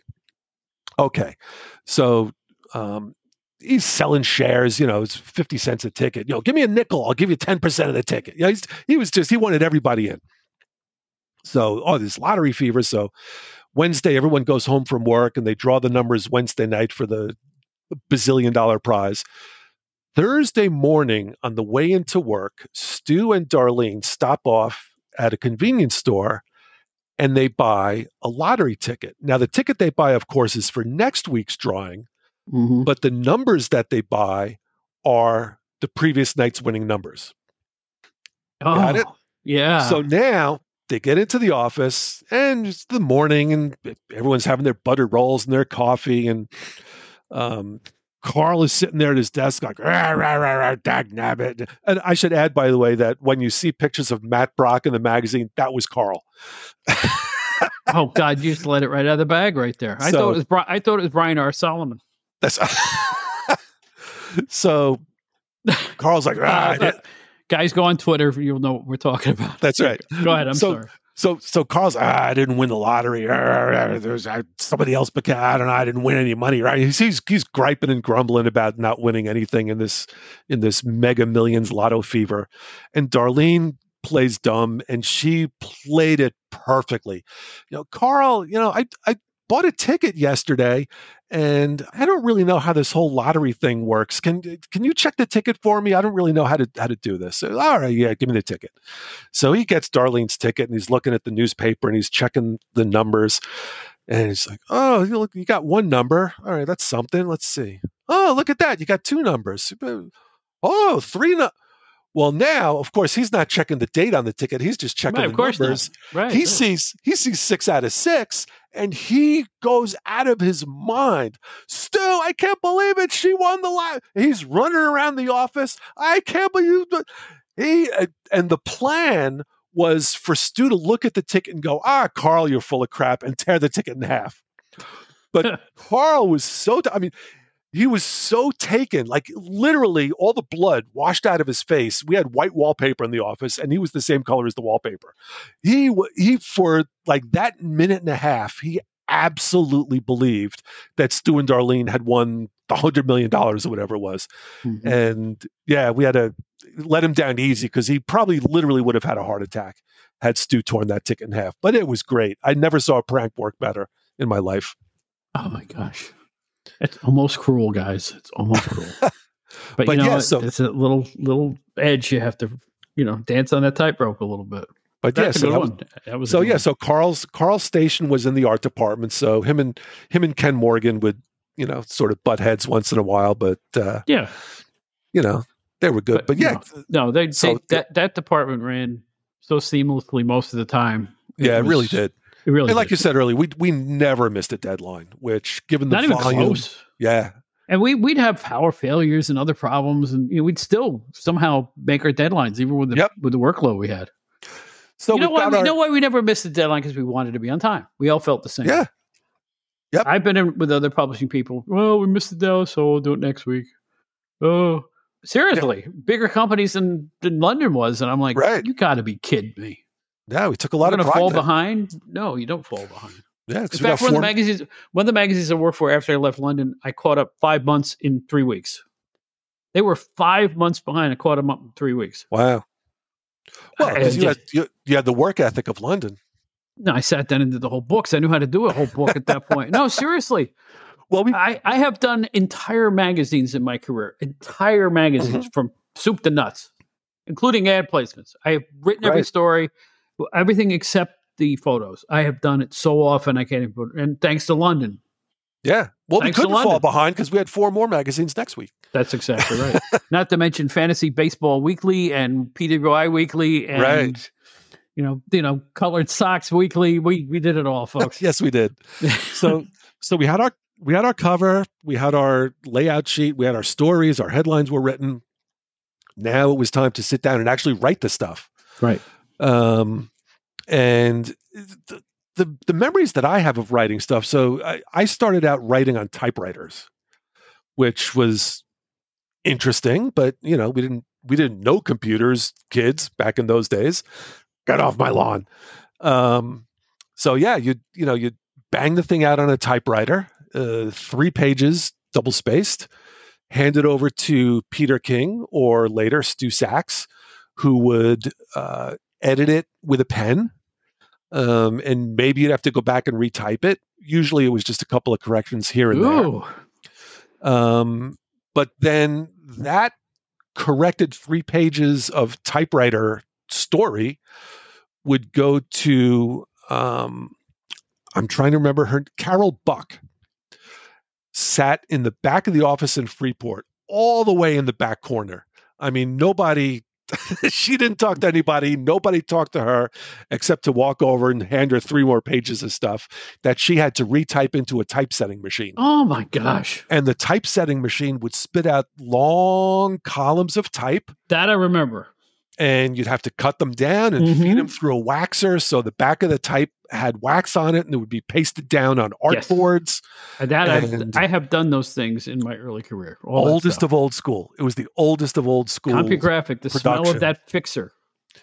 And right, little, the CompuGraphic fixer smell. Yep. Yep. And then every once in a while, uh, yeah, it was actually it had the same smell as uh, Polaroid pictures. Yes, very similar. As yes. I recall, it was that mm-hmm. same sort of chemical. Right. Yeah. Whatever. And uh, yeah, and so the art department would be fed these long strips of type, and they'd have to lay them out on art boards and leave spaces for photos. Um, Carol would have to retype headlines in larger font to be pasted down onto the art boards. And sometimes stories would be an inch too short or an inch too long. So we'd have to go in and either write another paragraph to add to the story or cut out a few sentences to make it Ooh. fit. Yeah, it was a real. I am glad was, I joined when I did. It was real manual work. So now yeah. when you came along, we were using a system called ATEX. That's right. EX, which mm-hmm. at that time was state of the art. Newsweek actually was using the system, and Stanley Weston made an investment of nearly two hundred thousand um, to bring London publishing into the state of the art, which in those days was very very impressive. I am kind of shocked sometimes that he didn't invest in a pagination machine back in those days, where you could assemble a page and the text in one fell swoop. Right. Um, yeah, Maybe, I wonder. You know, you know what? The, probably the printer was not technical, technologically capable of doing it at that point. Pagination machines, by the time, even by the time I got to PWI, right, were still a pretty new thing. I happened to work in a newspaper that had one. You cannot believe how much time it saved. It was crazy. And and you were saying earlier before before we got on air, um, you because you lived close to the office actually did a little bit of babysitting for the ATEX system. So like I was, des- I was describe daddy, what yes. that was like. Like if yes. people remember floppy disks. Well, this like, was uh, imagine a twenty pound giant butterscotch disc. for lack of a better term, it kind of looked like a big honk and, and with a big crank on the top of it. You yeah. Would have to, you, we would take the disc out every night, put the machine to sleep, and in the morning, I'd have to come in and put the thing back in, take the crank out of it, pull the crank out, close the machine, and turn it on. And these that things was our, like that was our computer back. That was our uh, server. Yeah, it was like two foot, a foot and a half maybe wide. Yeah, two feet yeah. wide. Yeah, it was big. It was like like a platter. It looked like a oh, delicious yeah. Shoprite um, cold cup platter coming your way, but it wasn't. It was it was yeah, with, the, with the cake with the, the cake, cake yeah, in the middle, yeah, top, right, yeah. yeah, right, yeah but but um yeah it was um I, as i look back at it i wonder if removing it was the right thing to do each night i i, I question it now knowing what i know about disc now but who knows that might have been the exact right thing to do but I since guess. i live close i was elected would you take you know would you you know take this out at night and when you come in the morning when you put it in i go sure because I was right around the corner. Once I moved near there, I, I right. could easily do that, so I didn't mind at all. And it was, it was a easy. special refrigerated room. Yep, that's right. Yep. Yeah. And oh boy, if there was a power failure, oh gosh, panic would set in. yeah. Oh man. Oh gosh. Yeah, I was the, I don't think I was ever there for power failure. I'm glad I wasn't. It, that would have been Jur- daunting. Jurassic era of computers. Yeah. I remember being trained on the ATEX system, and the guy that came in and trained us taught us some sort of keyboard trick like instead of doing this thing in three keyboard clicks, you could do it in one keyboard click. And I remember thinking, yeah, like that's going to make a difference. I think of that so often through the through the years. Yeah. Every time you're typing something, like, yeah, well, you know, it actually I, does make a difference. I will say this: ATEX was the uh, stone mallet of word processing programs. It it was so archaic and so Oh, it really was. It, it was like first generation word processing, and it, it was make sure you save your work because it'll disappear if you don't. I'll tell you that right now. And you had to make a copy of everything you did, or you were screwed. I, I mean, it was, and now it's so much. Oh God, I think back at what we all did back then just to get the workaday stuff done. It was much harder than it is now. There's no oh, question yeah. about that. It was. I mean, was you, you big... could you could you could buy a $199 Chromebook and have all the ingredients you need to start word processing in a proper way now. I can't yep. imagine what the job would have been like with modern modern laptops. Oh, we could have put out 10 magazines a month. Yeah. Yeah. but yeah, it was a big it was a big black screen. Maybe it was yes, I don't know, white twelve type, inches, right? green type, as I recall. That's right, green, green or green, green or machine white like type. type. Yeah, it was it was uh, it was ancient. Um, but yeah, that that was the ATEX system. But boy, did I type a lot of words! Holy smokes! I know you did too. We all did, but I I was I was nothing if not prolific. I I was wow. I, I used we were talking last time. What's your record for a week of stories? Yeah. I know I did twenty twenty two one one month. Yeah, I know my record was six in one day, but Yeah, yeah. Yeah. We sometimes we had to, folks. I mean, it was just the workload got to be a little insane at one point or two, and and, then and then they shoved a weekly newsletter on top of everything. and then we did. some- We forgot this the last time we talked. Fantasy Baseball Weekly. so you know we often talk about how many stories we wrote but you know there's also the magazines were more were more than stories. There were columns. Everyone had their own column. And your column was um what was it called I had two. The uh, PWI was the revival of the Steel Cage, which was somebody else. the else's. steel cage right and then in the The wrestler, wrestler, you had it was something blindsided. right? blindsided and Right. Blindsided i liked a lot because it reminded me kind of of larry king's column in usa today Really? it was just a lot of little it wasn't like one story for the whole column it was like yeah, each, I would. Each was random paragraph was like little random yeah little random stuff throw it out Mhm. there like I, you know, I, I strawberries are great in season this year no, it wasn't. But you, you know, I kind of, I think I copped that from somebody, but it wasn't Larry King. It was some some other New York based newspaper guy that I copped the whole idea from. They were some of them were one theme, but I did a lot of them that were just like, why why are the laces on Greg Valentine's boots so long? You know, you know, stuff like that. And then of course we had the letters columns had to be done Right. and that was and that was not um actually those were harder than stories sometimes because you had to use real letters Well, we we had to use real letters. Yeah for the most part Yeah. so you know you go through all the letters and I, I remember I tried to sneak one in on I tried to sneak one in on Stu once and he looked I remember him looking up from his machine Mitsubishi Fuso Mitsubishi- what I remember that yeah because I, there was a, knew he I knew he wasn't gonna it wasn't gonna wasn't Because I. I remember that exactly because there was a truck that was always parked like Right. down the down the block from the office. The front of the truck said Mitsubishi Fuso. So, that like a correspondent for correspondent Yeah, report. I don't even know what it means to this day, but in any, in any event, um, I, I, I knew I was trying to get a laugh out of him. He didn't think it was funny at all. No, so one demerit for me. There you go. Two tries. You're getting old there, kid. I'm You're outdated, you, know. That, that's why I'm on this podcast. That's right. So yeah, so you had your columns, you had letters that needed to be done. Then there was What all were your. What was your column names? I don't remember. My column in PWI was called In Focus, That's right. and That is right. Inside Wrestling was on the road. On the road. Yes, which I took over from Gary Morgenstein. Right. So yeah, it was on the road. And Okay. actually on the road, I don't think I told this story last time. Did I tell the uh um the Uncle Floyd story last time? Okay, so quick story about uh, one of my early inside wrestling columns on the road. Um, Uncle Floyd, if you grew up in the uh, New York, New Jersey area, was a tremendous kids show host. Uh, pork pie hat wearing, piano playing Floyd Vivino. Brother of uh, Jimmy Vivino. Jimmy, Vivino, Vi- Conan O'Brien. exa- exactly, exactly, and They're all great musicians. Everybody in the family. Exactly. And plugged into the music scene and loved pro wrestling. Um, he had the Uncle Floyd show on channel 97 or whatever it was on New Right, Jersey right, TV. Right. The lowest budget TV show you ever wanted to see. But it when was it was on, it was hilarious. When it was on, when he, Oh, when he it was- caught the right note, he was the funniest thing on TV. it was so good. It was so good. And he had real musical guests. I, I think the Ramones were on his show Yes. at one point, and and Larry Zbyszko was on his show. and RBQ. And Was on RBQ was on. Yes, Right. several times, I believe.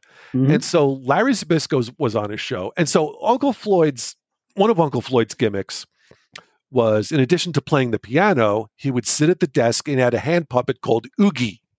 yes. Remember Oogie? Oogie was his hand puppet. Yes. Yes, I do. So and he, you see just, the price of gas these days? It's a scandal. God, on Route Nine, there's a there's one station on Route. I, they would just like ad lib yeah. for 20 minutes, and it was mm-hmm. it was hilarious. But I God, I loved Uncle Floyd show. So Larry Zbyszko was on one. So I wrote this column where Larry Zbyszko was at the Uncle Floyd show and got into some sort of altercation or got angry at something Floyd said. And this didn't happen. This was just for the sake of the column and tore the studio apart.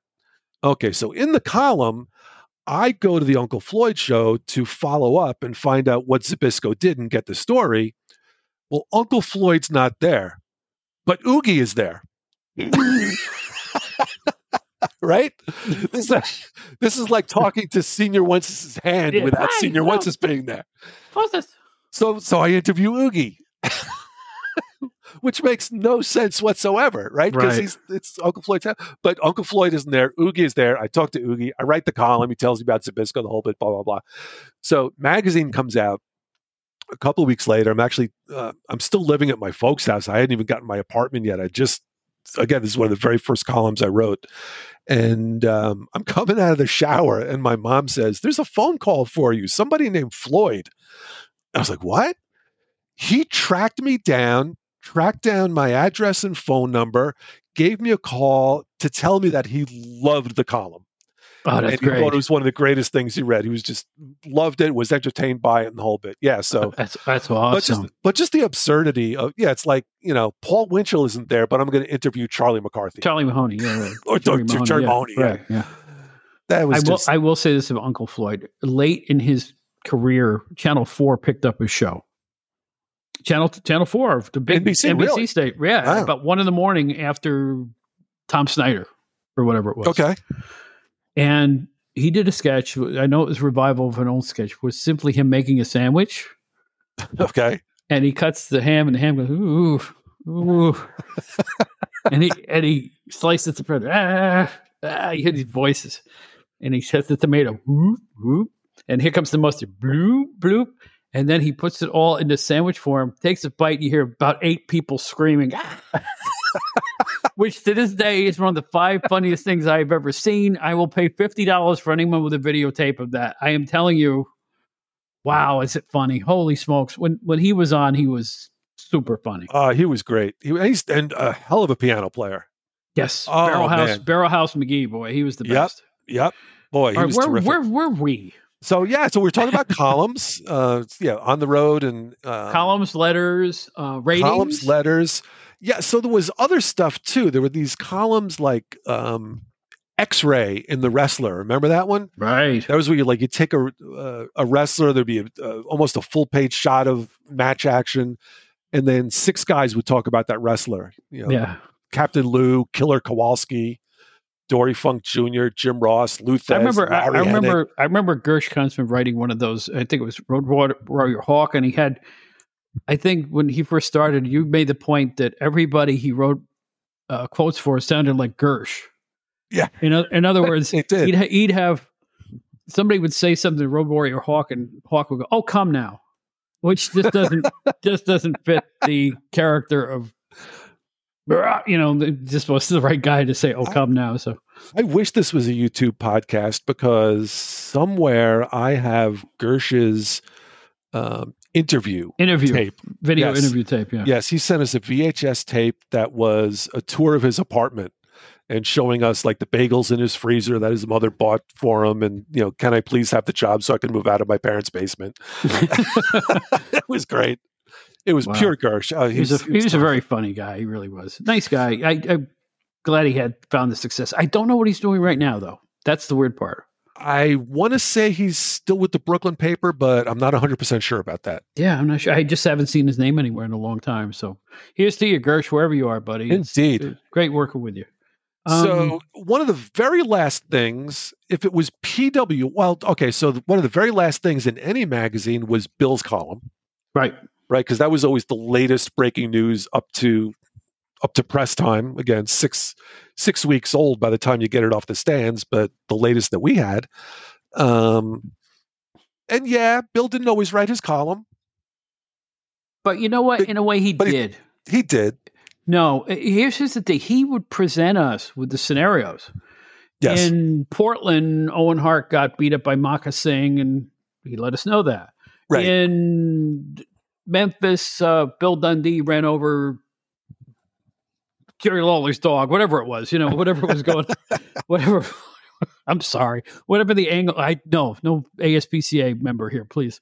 But but you know what I mean. He would come with us to us right. with all these scenarios, and we would we would flesh them out. We would say when they happen, just like a, like a news article, really. Yeah.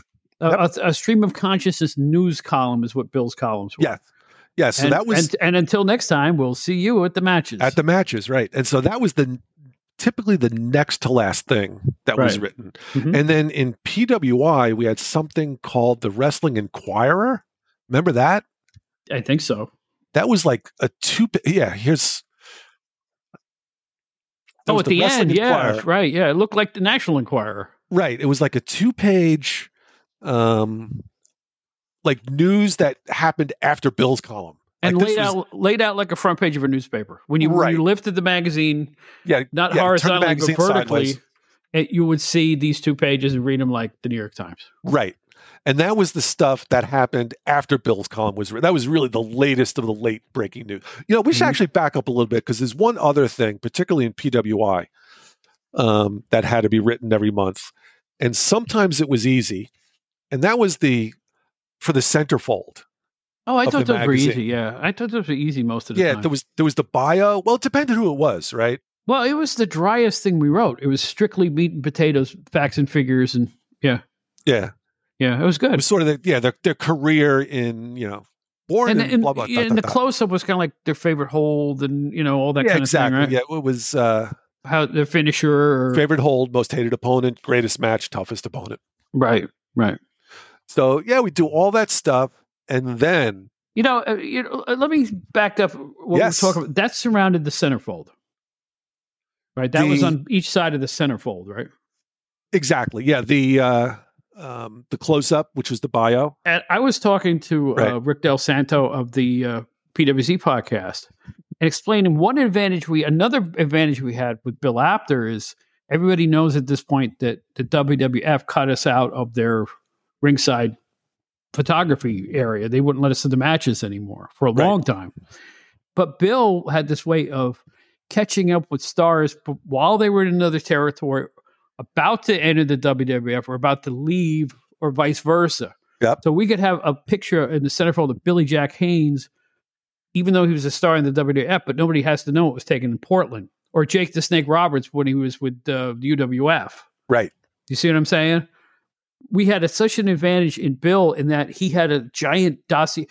People would come to our studio in Rockville Centre and pose for photos. We didn't even know we, when we were going to use them, but they eventually all got used. With exactly. the exception of the Metal Maniac, but that's another story. Even if but, it was just a face shot for a column, we would have yeah, those. They, every no yeah. Metal Maniac got used. I'm sorry, buddy. You're out there somewhere. I know you are. uh, but but everything got used. Some centerfolds, but sometimes you'd have a Sergeant Slaughter come in, and he had taken studio shots of him at Kutsher's or something.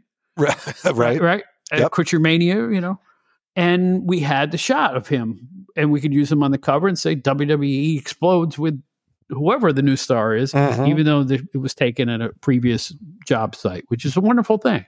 Yep, and I remember one time because you know Hogan was so huge, and we had just burned out all of our Hogan photo material. AWA stuff, yeah.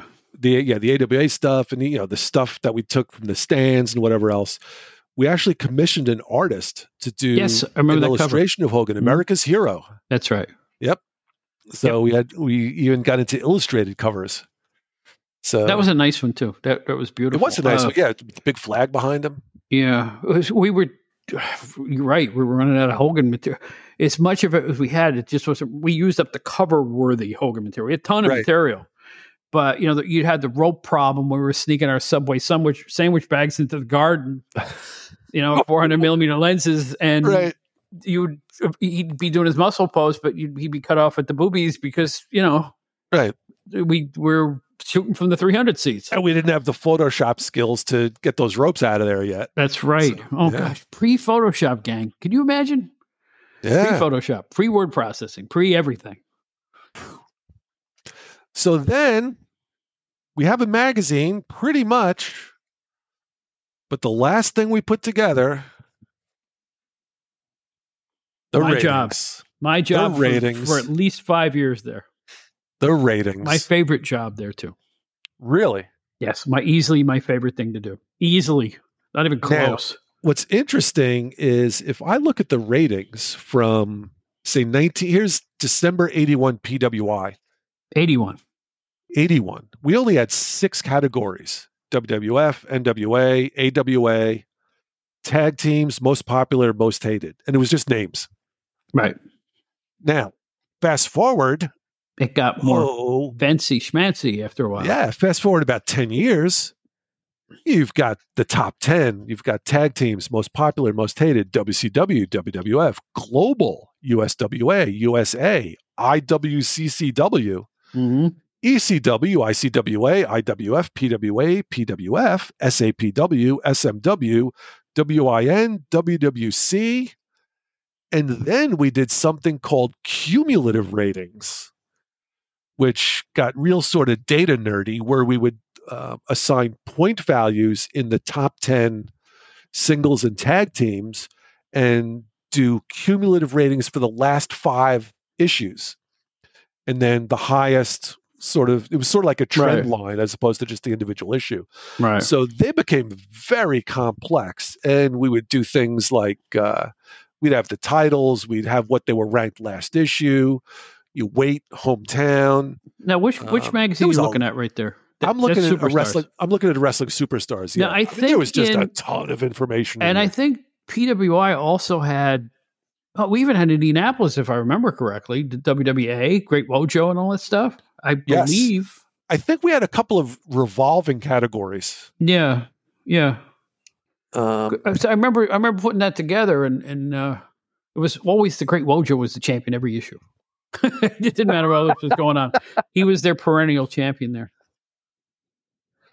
yeah, Now and he's looking at Wrestle America now, fans. Yeah, Wrestle America was an interesting one because the the conceit of that magazine was it was broken down into sections. So you WWF section, Mhm. NWA section. So it wasn't like a two page ratings page. Right. Like you had your WCW ratings were over here and independent ratings were over there. But yeah, a lot of, you know, I really, information in the ratings. I really enjoyed doing the ratings, and which is a surprise because every issue they would change. Yep. Like if we did three issues, we did one on a Monday and another one on a Thursday. The ratings would be different in the Thursday magazine because things happen in the interim. Yes. Titles would change. Uh, people would leave federations, all that kind of thing. So it was a lot to keep up with, but I really enjoyed the heck out of that. And we also had a page called ratings analysis. Right. which typically was the last page of the magazine that yeah it would just it would look at the there was a, a, a lot like, and you know more than anybody else a lot of work went into those three pages Yes, uh, but I two- loved the every two second. ratings pages, that was my favorite thing to do. I don't, you know why? Because growing up, it was my favorite thing in the Mm-hmm. magazines. All of them, from the Kaiser books to ours, ratings were my thing. And I kind of, I kind of weighted them a little differently. And Stu got wind of it. I don't think he was happy, but he let me do it. In that, I always considered a pinfall win meant more than a disqualification win or a countout win. In other words, a pinfall weighed a little, just a little heavier in my mind's eye, right because that that was a pinfall is the ultimate thing you're looking for as a wrestler, not a countout or a DQ. Somebody you know kicks you where you're not supposed to be kicked, and you get a win. That's not doesn't make Right. you a better contender, I don't think. So um, he goes, "That's how you do it." I said, "Yeah." He said that and putting them all together with what with the information I got from Bill and and you and whoever else was compiling. Every Monday we were on the phones. You remember that talking to the various federations. George South would call me, you know, whatever his little league was at that point, and we had tons and tons of uh, information every week to put the ratings together. So this i mean it's almost a pwi 500 looking at all these categories It like, is. It's mackerel. amazing. It looks Um, daunting, doesn't it? it's very daunting i i, I do, do you have any memories of anything that stands out while doing the ratings where it was like either you got grief for ratings or just Jerry Lawler, difficulty in putting it together? Jerry Lawler as number one when he when he won the AWA title and was defending it, or what he called the uniform the unified world championship at that point because it was I forget what the other one was, probably USWA world class eh, at the same right. time. And the I, we got flack, I think, from the NWA for putting him in, in, in, number one, as I recall, because you know. But he Lawler was doing it old school. He was going to Continental, he was going to Alabama, he was going to Memphis, he was he was working in upstate at an indie. He was defending the champion against all comers like no champion was doing at that point. I think he deserved to be number one at that particular moment in time. We made him that. So that's the one time I can recall getting some flack for a choice that we made. Yeah, it's great. Just look at this in magazine from '92. Just, okay. Like just looking at these categories. So here's just for the heck of it, WI. What, what was WIN? Read read me the names. So the the win, which is kind of a good name for you know, good yeah, acronym for wrestling, right? Yeah. The win, the win champion to be determined. Must have been new going from number 10 to number one. Number 10, King Kalua.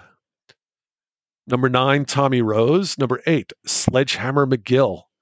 Number seven, Kirk Dread. Number six, Agent Orange. Number five, Tom Brandi. Number four, Douglas Witherspoon. Number three, AC Golden. Number two, Neil Superior. Number one, Max Thrasher. That sounds like Philadelphia area. How the heck did they get in there? I don't know. I don't even know. and you know, here's the point. Back then, if I was sitting across the room from you, I would know who every one of those guys were at that point. and where and they I should did. be in the 500. I really did, yes. But now it's like, huh? Who? What? wow. Step step away from it for three and a half decades, and you'll forget them too. You know, it's just it's just the way it was. But back then, I knew who every one of those guys were. I like the cumulative ratings thing that's that was an interesting idea. So it's I think that yeah, was only in that book though. Could be. These ratings are based on the past five issues of this magazine. We have examined our ratings for each of those issues in our top 10 and tag team categories only and assigned each position a point value 10 points for number one, nine for number two, etc. So regular ratings reflect the past month. These cumulative ratings give an indication of wider trends in the sport that's pretty cool. Like, how do you? I mean, how do you really bring data insights into pro wrestling? That's we kind of figured out a way to do it. Ah, oh, boy, and uh, you know, at that point, you're talking 1992. You know how against the grain that was, considering you know you had the bushwhackers running around and going, ah, you know, it, it was, you know, what I'm saying, and you had, you know, don't go messing with a country boy, and uh, you know, Legion of Doom were number ten in tag teams. Matilda has been kidnapped from the British Bulldogs, and we're we're, we're doing cumulative ratings, folks. Yeah. Wow. So yeah, so that was a that was a lot of work for the ratings. I think more than more than people realize. We we all worked hard. I I, I just recall doing it for the longest time. I don't know if I did them all, but I know I did a lot of them. I remember that, and I I loved every minute. That was my favorite job. Give it to me anytime. So now the magazine is done, everything's written, everything's pasted up on these art boards. It's all physically packaged up in a box and sent off to the printer. Okay, but, but you also for, you also forgot the meeting in the art department. Yes, you're right.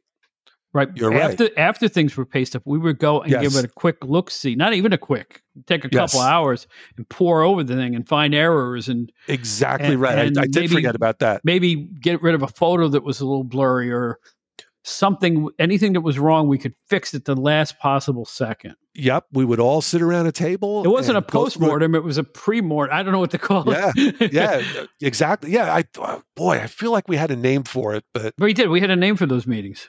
Um, but yeah, we would go through everything page by page, page by page. Yeah, and and you, were, you get some editorial. Oh, I really like this photo, or I like this layout, yeah. or boy, this is a great article, or what's this picture of Terry Taylor doing? That's not Terry Taylor. That's you know, it's precious, right? You know, whatever, whatever it was, was, whatever the error was, we could catch it. Yeah, it was far from a rubber stamping, as I recall. Oh, there no, was, no, there was always stuff. there was more. There was more proofing to do um, once that thing went out, right? Now you're saying we're sending it to, to the printer.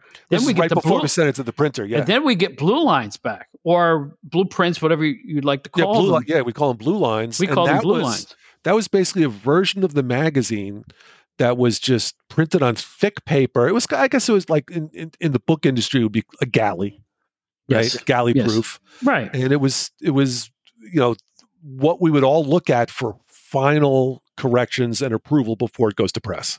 That's right. And it smelled like the the, the uh, copy paper you get in school. Like dittos, yeah. You It just smelled like ditto. hold it up. Sniff it up. I love the way it smelled. Yes, it was good. And yes, we would find stuff even if we could still catch something at that point, right? That's As I recall. yes, And send a composite page back to them with the corrections on it. So yep. errors and there were was not going to print. That's why we very stuff. rarely had big errors in our magazine because we would catch stuff invariably, one way or another. Or sometimes we'd forget to stick an ad in the box, or you know they like the, Or the sometimes it'd fall off. yes, th- yeah, things would fall off in Yeah, transit, and because you know the stuff was hole. rolled. The stuff was rolled onto the pages with a roller. Yeah. Who did the rolling back there? Somebody was it Ken or somebody? You can hear you can Yeah. hear them rolling. It's rolling time. You know. It was like wallpaper, just So you know how you you know the stuff would go by. How did we send it to them? Was it courier? Was it? yeah. I was guess it was like mail? was it? No, it wasn't regular mail. It was it was like a FedEx or UPS sort of. Yeah. But once in a while, something would fall off. Like you'd get the blue line back without a photo, and the photo was in the package, so they had to fix it. And you know, because they were literal photos, folks. Or On the the page would be upside down. Yes. or in the case of our friends at Kappa, no, we'll get into that in a minute. Right. That's. Do you know what I'm going to talk about? I you think. I do. That's Yes, you do, That's yeah. the next step. Right. Yes, right, right. Well, no, we'll go to this right now. Our our fr- our good friends at Kappa was one of the first magazines we did with them, and they were they had taken over production, and we sent them a magazine, and we got the blue lines back, and everything was fine, everything was wonderful, and we get the magazines back with the proper cover and a previous issue on the inside. Yes, indeed. I'm I am literally, folks, pooping my pants. I mean, the women are screaming, "Get a bucket!" I'm going. This can't be happening. So I run to the blue lines. I run to our copy of the blue lines, and they were cor- yes, thank you. So I run to it's a five bell salute, yeah. So I run to the blue fire. lines and I go, Stu. I, I turn to Stu. Who else would you turn to? Look at these blue lines. These are correct. This is what we sent them, and this is what they sent us. Do you remember this? I don't, but yeah, it's it's I I don't remember the details of it, but yeah, I remember the vague outline of it. That was about as bad a moment. Uh, and they went on the newsstand. They were we had gotten the copies back. You know, we were looking Yeah. at the printed copies when they first came back. That and the fact that the crossword puzzle paper was so weak that the covers were too heavy for them and they were falling apart on the newsstand. There was another wonderful moment in the, in Well- the Kappa transition. I'm not making this up, and I'm not. No, I, listen, I am not blasting Kappa. All right. Yeah, I mean, I, I, I didn't know that you know word jumbles could take so long, but but I'm sorry. I I, re- I recall, and you know, it's not telling tales out of school. I mean, No, it's not. These stories have been told, and yeah, yeah. you know, it was it was it was a rough transition. We had a rough Um, transition. It, they were trying I- something new. Well, so well, so Kappa owned the printing presses Right. as well as the publishing company, and and you know, so the paper was inconsistent at best. And uh, if you look at the paper in, say, Pro Wrestling Illustrated from the Rockville Centre London publishing days, and then compare it with uh, you know the wrestler or inside wrestling from the first year of the Kappa publishing days, there's a big difference. I'll say Yes. diplomatically, Yes. but, But it was not unusual for editors who will not be named on both sides of the fence, whether it was wrestling or boxing, that when we would get our sample copies, and uh, Stu is listening to this and he's sort of cringing and grinding his teeth, but also laughing, I'm sure. Um, it, it- was not unusual when we would get our advanced copies back from the printer for them to be passed around to the editors in the office who would look at them, flip through them quickly, and literally throw them across the room in disgust. It was a very frustrating time. Well, I, they did get the hang of it eventually. I think. yes, they? yes, they they did. Yes, they. This did. this was growing pains. I, I it was it was very much growing pains. Besides, by the time issue four or five came out, I was already gone. So it's it's like, you know, I I, I will say that was a contributing factor to my alacrity of getting the hell out of there. I, I mean it. I mean, I I just found that to be so off the rails bad that I was like, what's next? You know, I was worried. You know, yeah, I, was, let's just say I wasn't full of confidence at that point. Right. You know, it was it was it was kind of daunting. It was it was a tough transition, and I, I mean, I remember when we did make the move to Pennsylvania, and I spent almost a year driving from Long Island to Pennsylvania, working Monday through Friday, then driving back to Long Island because we had a four year old daughter, a son who was just born. And my wife at the time was trying to sell a condo that we owned and live, you know, dealing with two kids all by herself.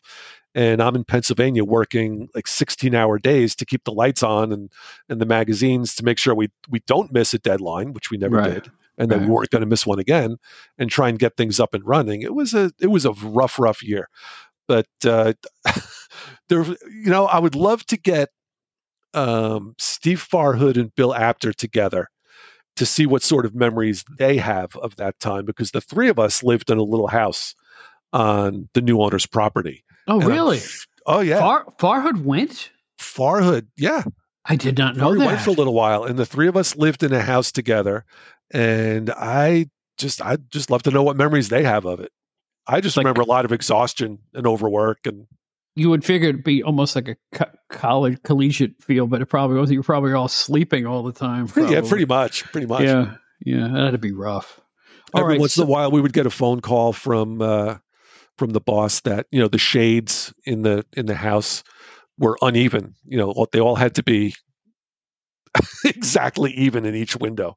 You know, like fifty percent up or all closed or something. So if they were if they were out of sync, you know, we'd hear about it. You know, make sure the shades were even. That kind of stuff. So glad I didn't go. Good God. Heck. Holy mackerel. I, will. I will say this. I don't want to. again, you know, like I said, it was growing pains, and I don't want to badmouth Kappa Publishing, or, and I don't want to uh, come across like I'm bad mouthing uh, Nick Karabots. May he rest in peace. Right. Um, also, you know, Mr. Karabots was whatever you think about, you know, throwing magazines across the room. He was a very successful businessman, um, and did an awful lot of charity work in the area. Um, so you know, my hats off to him for that. And I'll say one more thing about the people that I met from there when I was talking to them when they came to Rockville Centre to pitch the right. idea of going there. They were above board honest at everything they were about to do. Yeah, they didn't hide anything. They didn't soft soap anything. Yep. This is what's going to happen. It was all done in clear uh, language. So if you decided you wanted to come, come on board and if you don't, Godspeed. I mean, it was they were really just really honest. I I, yes. I found that refreshing. I, I didn't I've, agree. I didn't agree with the way things were going, obviously, but the fact is, wasn't their fault. They were going to run their business the way they found fit to work, run their business. It's the way they probably did it. The things that made them successful in the first right. place. Exactly. And I, I have known people through the years who have been through similar situations and were promised X, and they wound up getting Y. Yeah, um, exactly. Um, and that yeah. was not the case. I mean, like you said, everything was very honest and above board, and this is where we're going. And you know, we hope you come along for the ride. I'm wondering, Bob, is there anything? I, we covered a lot of territory, right? From from headlines all the way through to blue lines, all the way through to the the printed product. Is there is there anything of the process that particularly stands out to you, or do you feel like we forgot? Yes, lunch. Lunchtime. Rockville Centre Diner, baby. I love that yes. place. That's, that's that, what that's it was called. True. RVC Diner was fantastic. Hey, how you doing, Bubby? I was and, on the Atkins program. He threw hamburgers at me. Hello, how are you? How's it going? and Ken Morgan every day. It was almost always Ken Morgan right around noon. You'd hear the cry come out from the art department lunchtime. Everybody go out to lunch.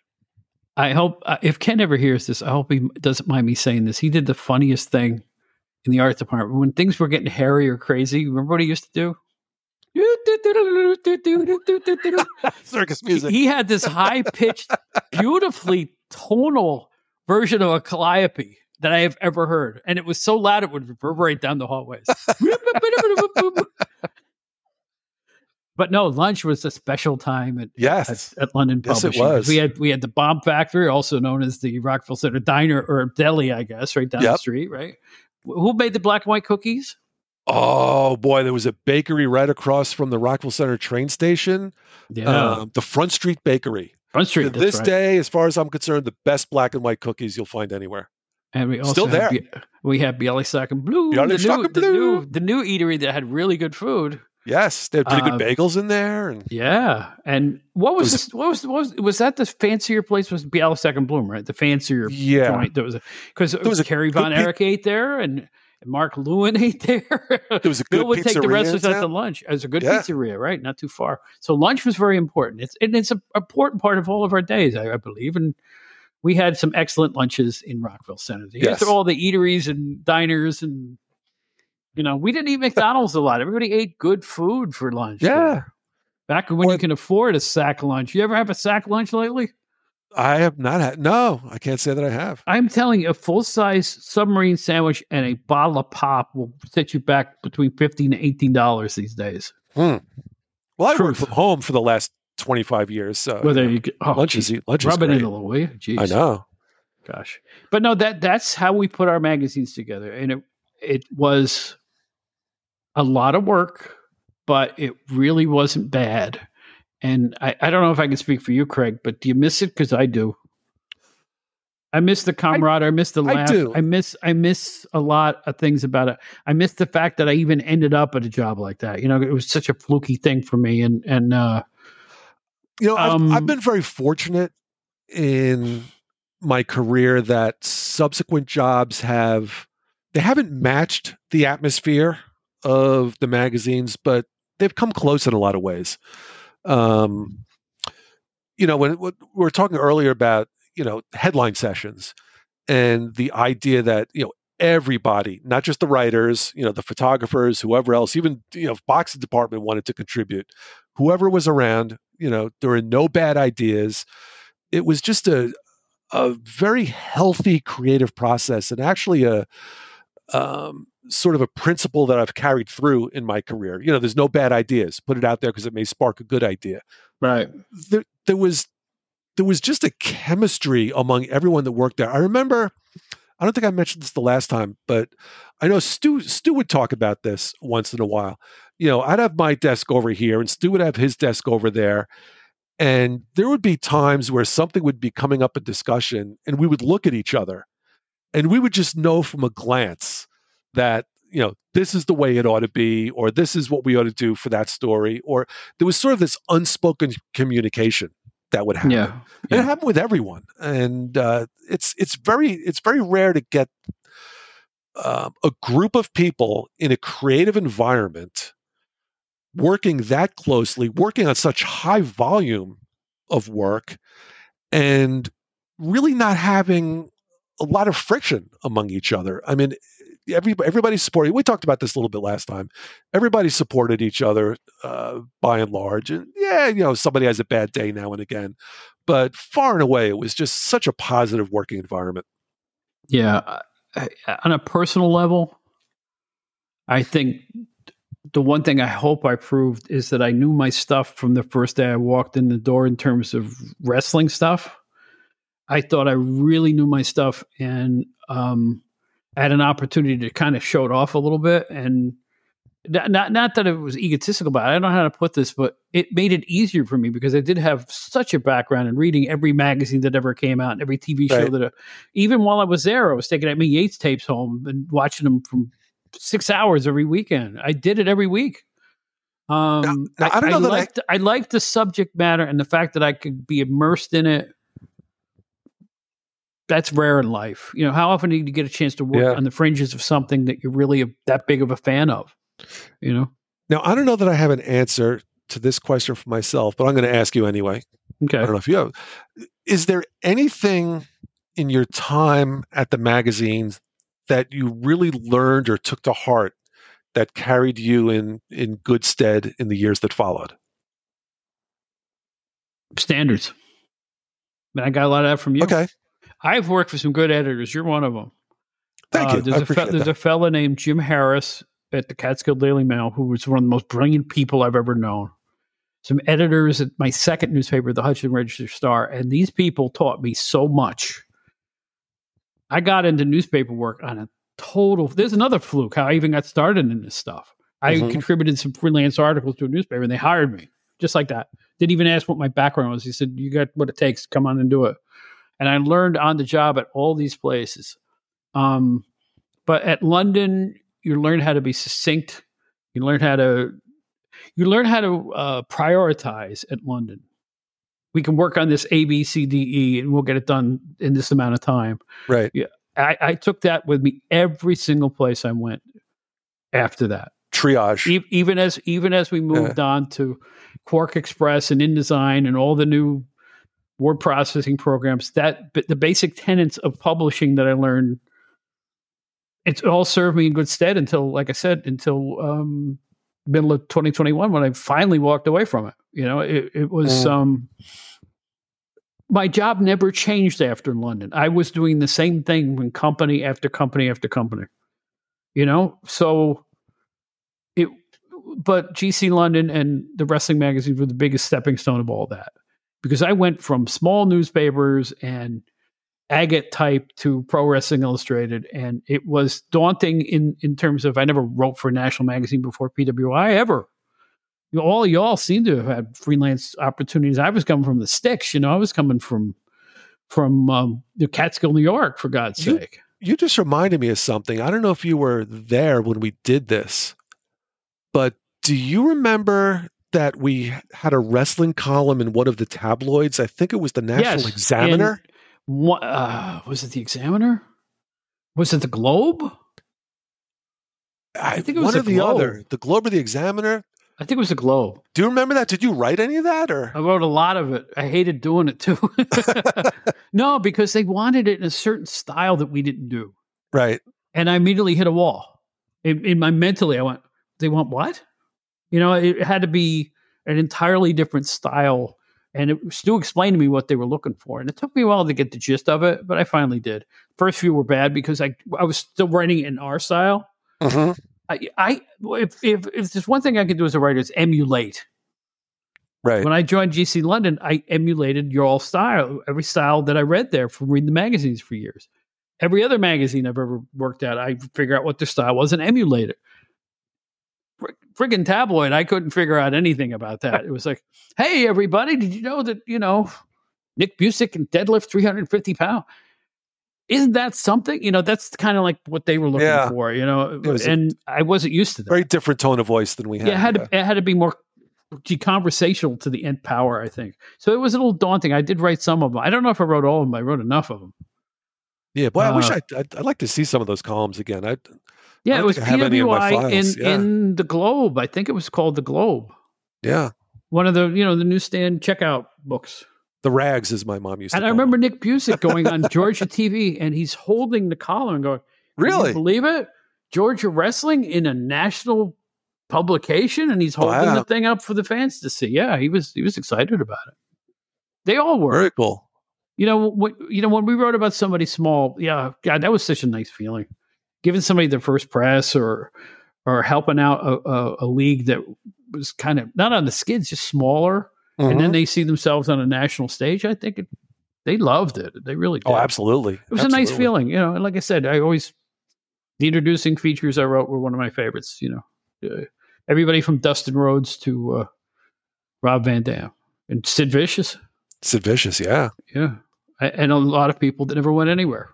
One guy did, Brian Donahue, who we pu- published a photo of him holding a football helmet. He's a big former football player. Okay. He was he later became the guy who beat up Alan Kalter on the Letterman show every week. really? Yes. Yeah. Oh, that's great. Do you remember those sketches where I, I was reading something and this big guy would come out and just beat the living hell out of Alan yeah. Kalter? That was Brian Donahue. I did not know that was Donahue, but that's that's a great trivia piece of trivia. Yeah. So but I remember, you know I remember the I remember the bits on Letterman. That's oh man, that's terrific. Yes. So uh, here's another guy who got some pub out of me. You know, um, it it was fun. until it wasn't fun. I don't know what to say. you know, it, when real life, real life got in the way for me personally, mm. or I would have, I just still been doing it if they would have had me. I, I don't know, but real life got in the way. Like I said, I had bought property, couldn't leave. That was yeah. It. I was. At, not, I was you know, actually... I, I, beat that drum enough on the podcast. When I started this podcast, my initial podcast is, "I'm not going to talk about myself. What am I doing here? I've been talking but, about myself for two episodes here." Well, why not?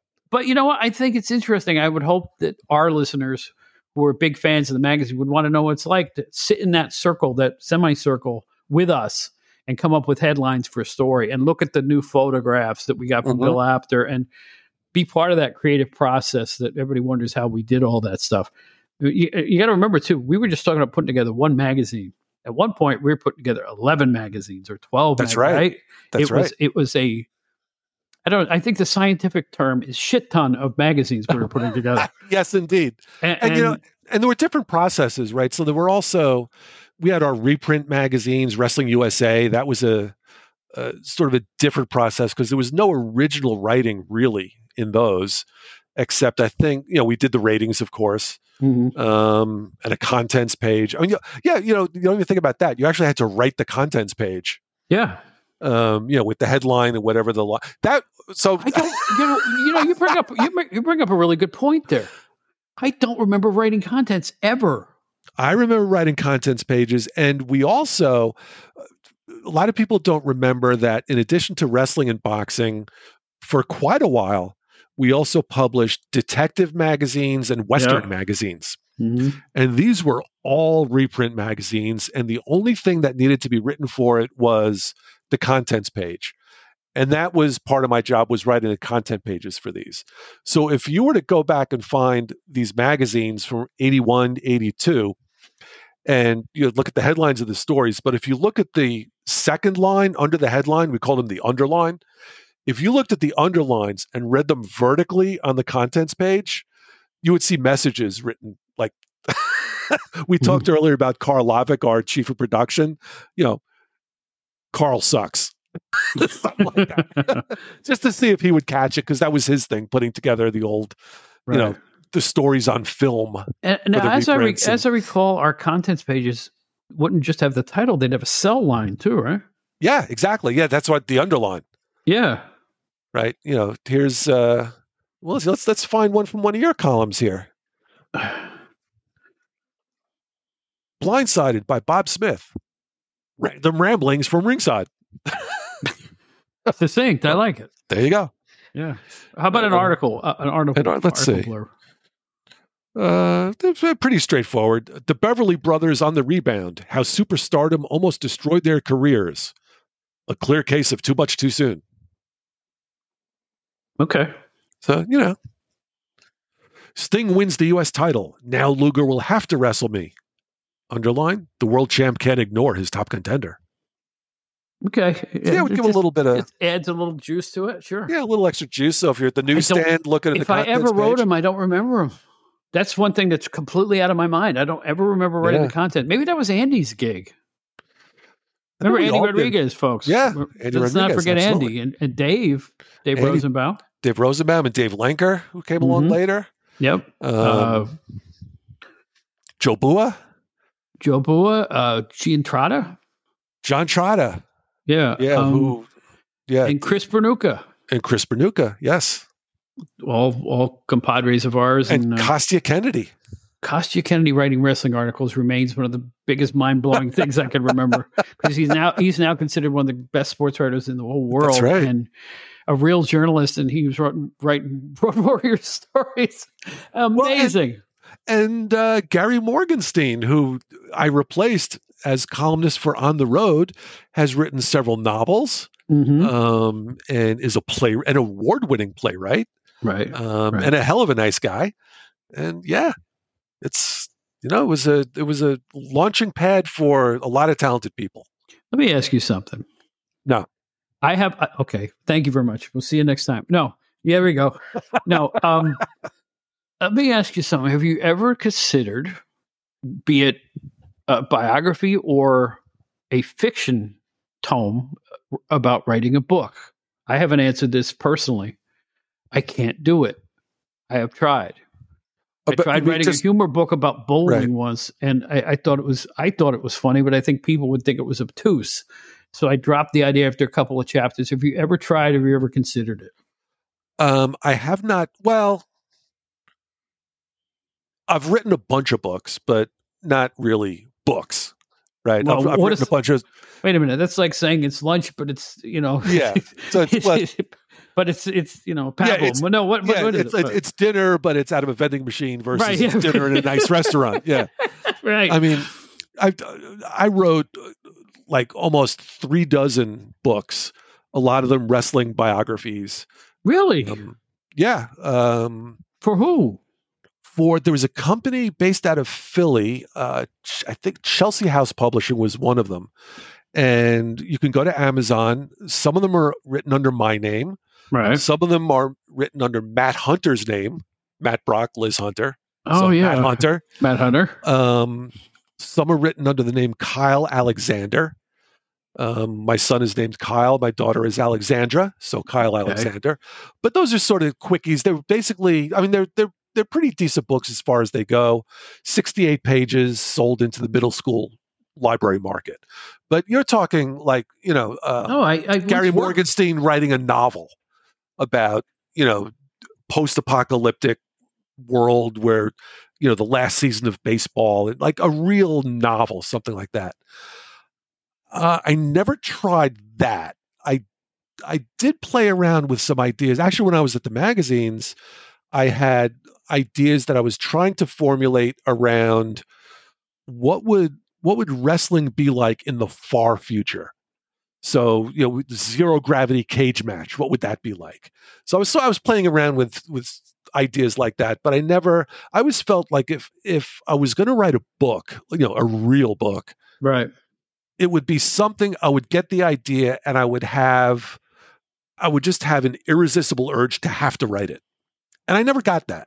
And right. I thought of I thought of ideas through the years of books that I'd like to write or you know, but I, I never I never got that irresistible urge. And I feel like unless I had that, it wasn't worth just trying to squeeze something out if, if I didn't have that juice behind it. You know, all these years later, I, I've come to the realization that personally I'm a hack, but I don't think that's an insult. I can churn out really quickly reams of really quick readable copy that are succinct. I write great headlines. I write good short pieces. That's what I do. Um, that's what I've oh, done. That's what I did for the last 17 years before right. the job I have now. I, it's, it's like you need something, 45 minutes, I'll give it to you. I would love to have worked. I would love to have been born, say, 25 years earlier right. and worked in the era of you know the the real glory days of the pulps. You know, during World War II, the genre fiction, you know, all in color for a dime. Oh yeah, you know, you, you, you you you drop your dime, you drop your quarter, and you get your Weird Tales magazine or your your science fiction mag or The Shadow, Doc Savage, all that sort of stuff. Or even a little bit later in the fifties, sort of the glory days of genre fiction in the paperback era. I would have loved to have to have played in those sandboxes, but uh, yeah, nah, born too late for that. So it was pro wrestling. However, and I was telling uh, uh, Javier Oist this in our last episode. I am very sorry that I took wrestling and I stuck it in a drawer and I ignored it for over three decades. I did. I really did. I just stopped cold and never went, never even thought of it. Um, because now, thanks to the two podcasts I've been on, I get letters. Hey, Bob, I remember when you wrote this. I loved it when you wrote that. Do you remember this? Do you remember that? Which means, as pulpy as the work you and I have done, it had meaning to a lot of people. They enjoyed it and they were entertained. Yes. That's why you do stuff like this. Exactly. That's that's the end result. It's the end user, not us. It's the fact that people went out and spent 325 for a copy of PWI and read the ratings and, re- and read the articles and put the centerfold on the wall if you're a kid. Yep. And I'm, that, I'm that has value. It has value. Absolutely. I'm, I'm proud of that. Absolutely. I'm, I'm glad you mentioned that because that's actually my answer to the question I asked you a few minutes ago, right. which is what's the thing that you took from the magazines that carried you, you know, that you brought with you the rest of your career? Right. And the focus on the end user, the focus on the reader. You know, we always used to say things like, um, you know, if you have fun writing your story, the person reading the magazine is going to have fun reading it. It's always with the end user in mind. It wasn't, oh, we have to do this to make money. No, it was really, how are we going to please the reader? We were always, it was always a very customer first mindset. Right. And that's something that I absolutely have taken throughout the rest of my career. Because you know, um, I was I was that reader growing up. I was a reader yeah. as an adult. I was the end user myself. Yep. I knew what I liked, and I knew if I did it well, I would. There's another me out there that felt the same way I mm-hmm. did, and there were exactly. Thankfully, there were millions of them, and that's a nice feel. I, I, I get it so much now. Our, our, last guest, Javier, was like, "Oh, I got this." He showed me his collection of magazines with me in them, and I'm like, "Dude, that's a long time ago." Yeah, uh, phenomenal. I, I I I never knew, and I should have realized. You know, I would love for somebody, um, Taschen, T A S C H E N. Are you familiar with them? The publisher, book publisher. No, no. they do. Uh, they do tremendous books on all sorts of subjects. Um, usually oversized, very art driven, um, very pop culture driven in a lot of ways. They've done books on circus. They've done Marvel Comics, DC Comics, EC Comics.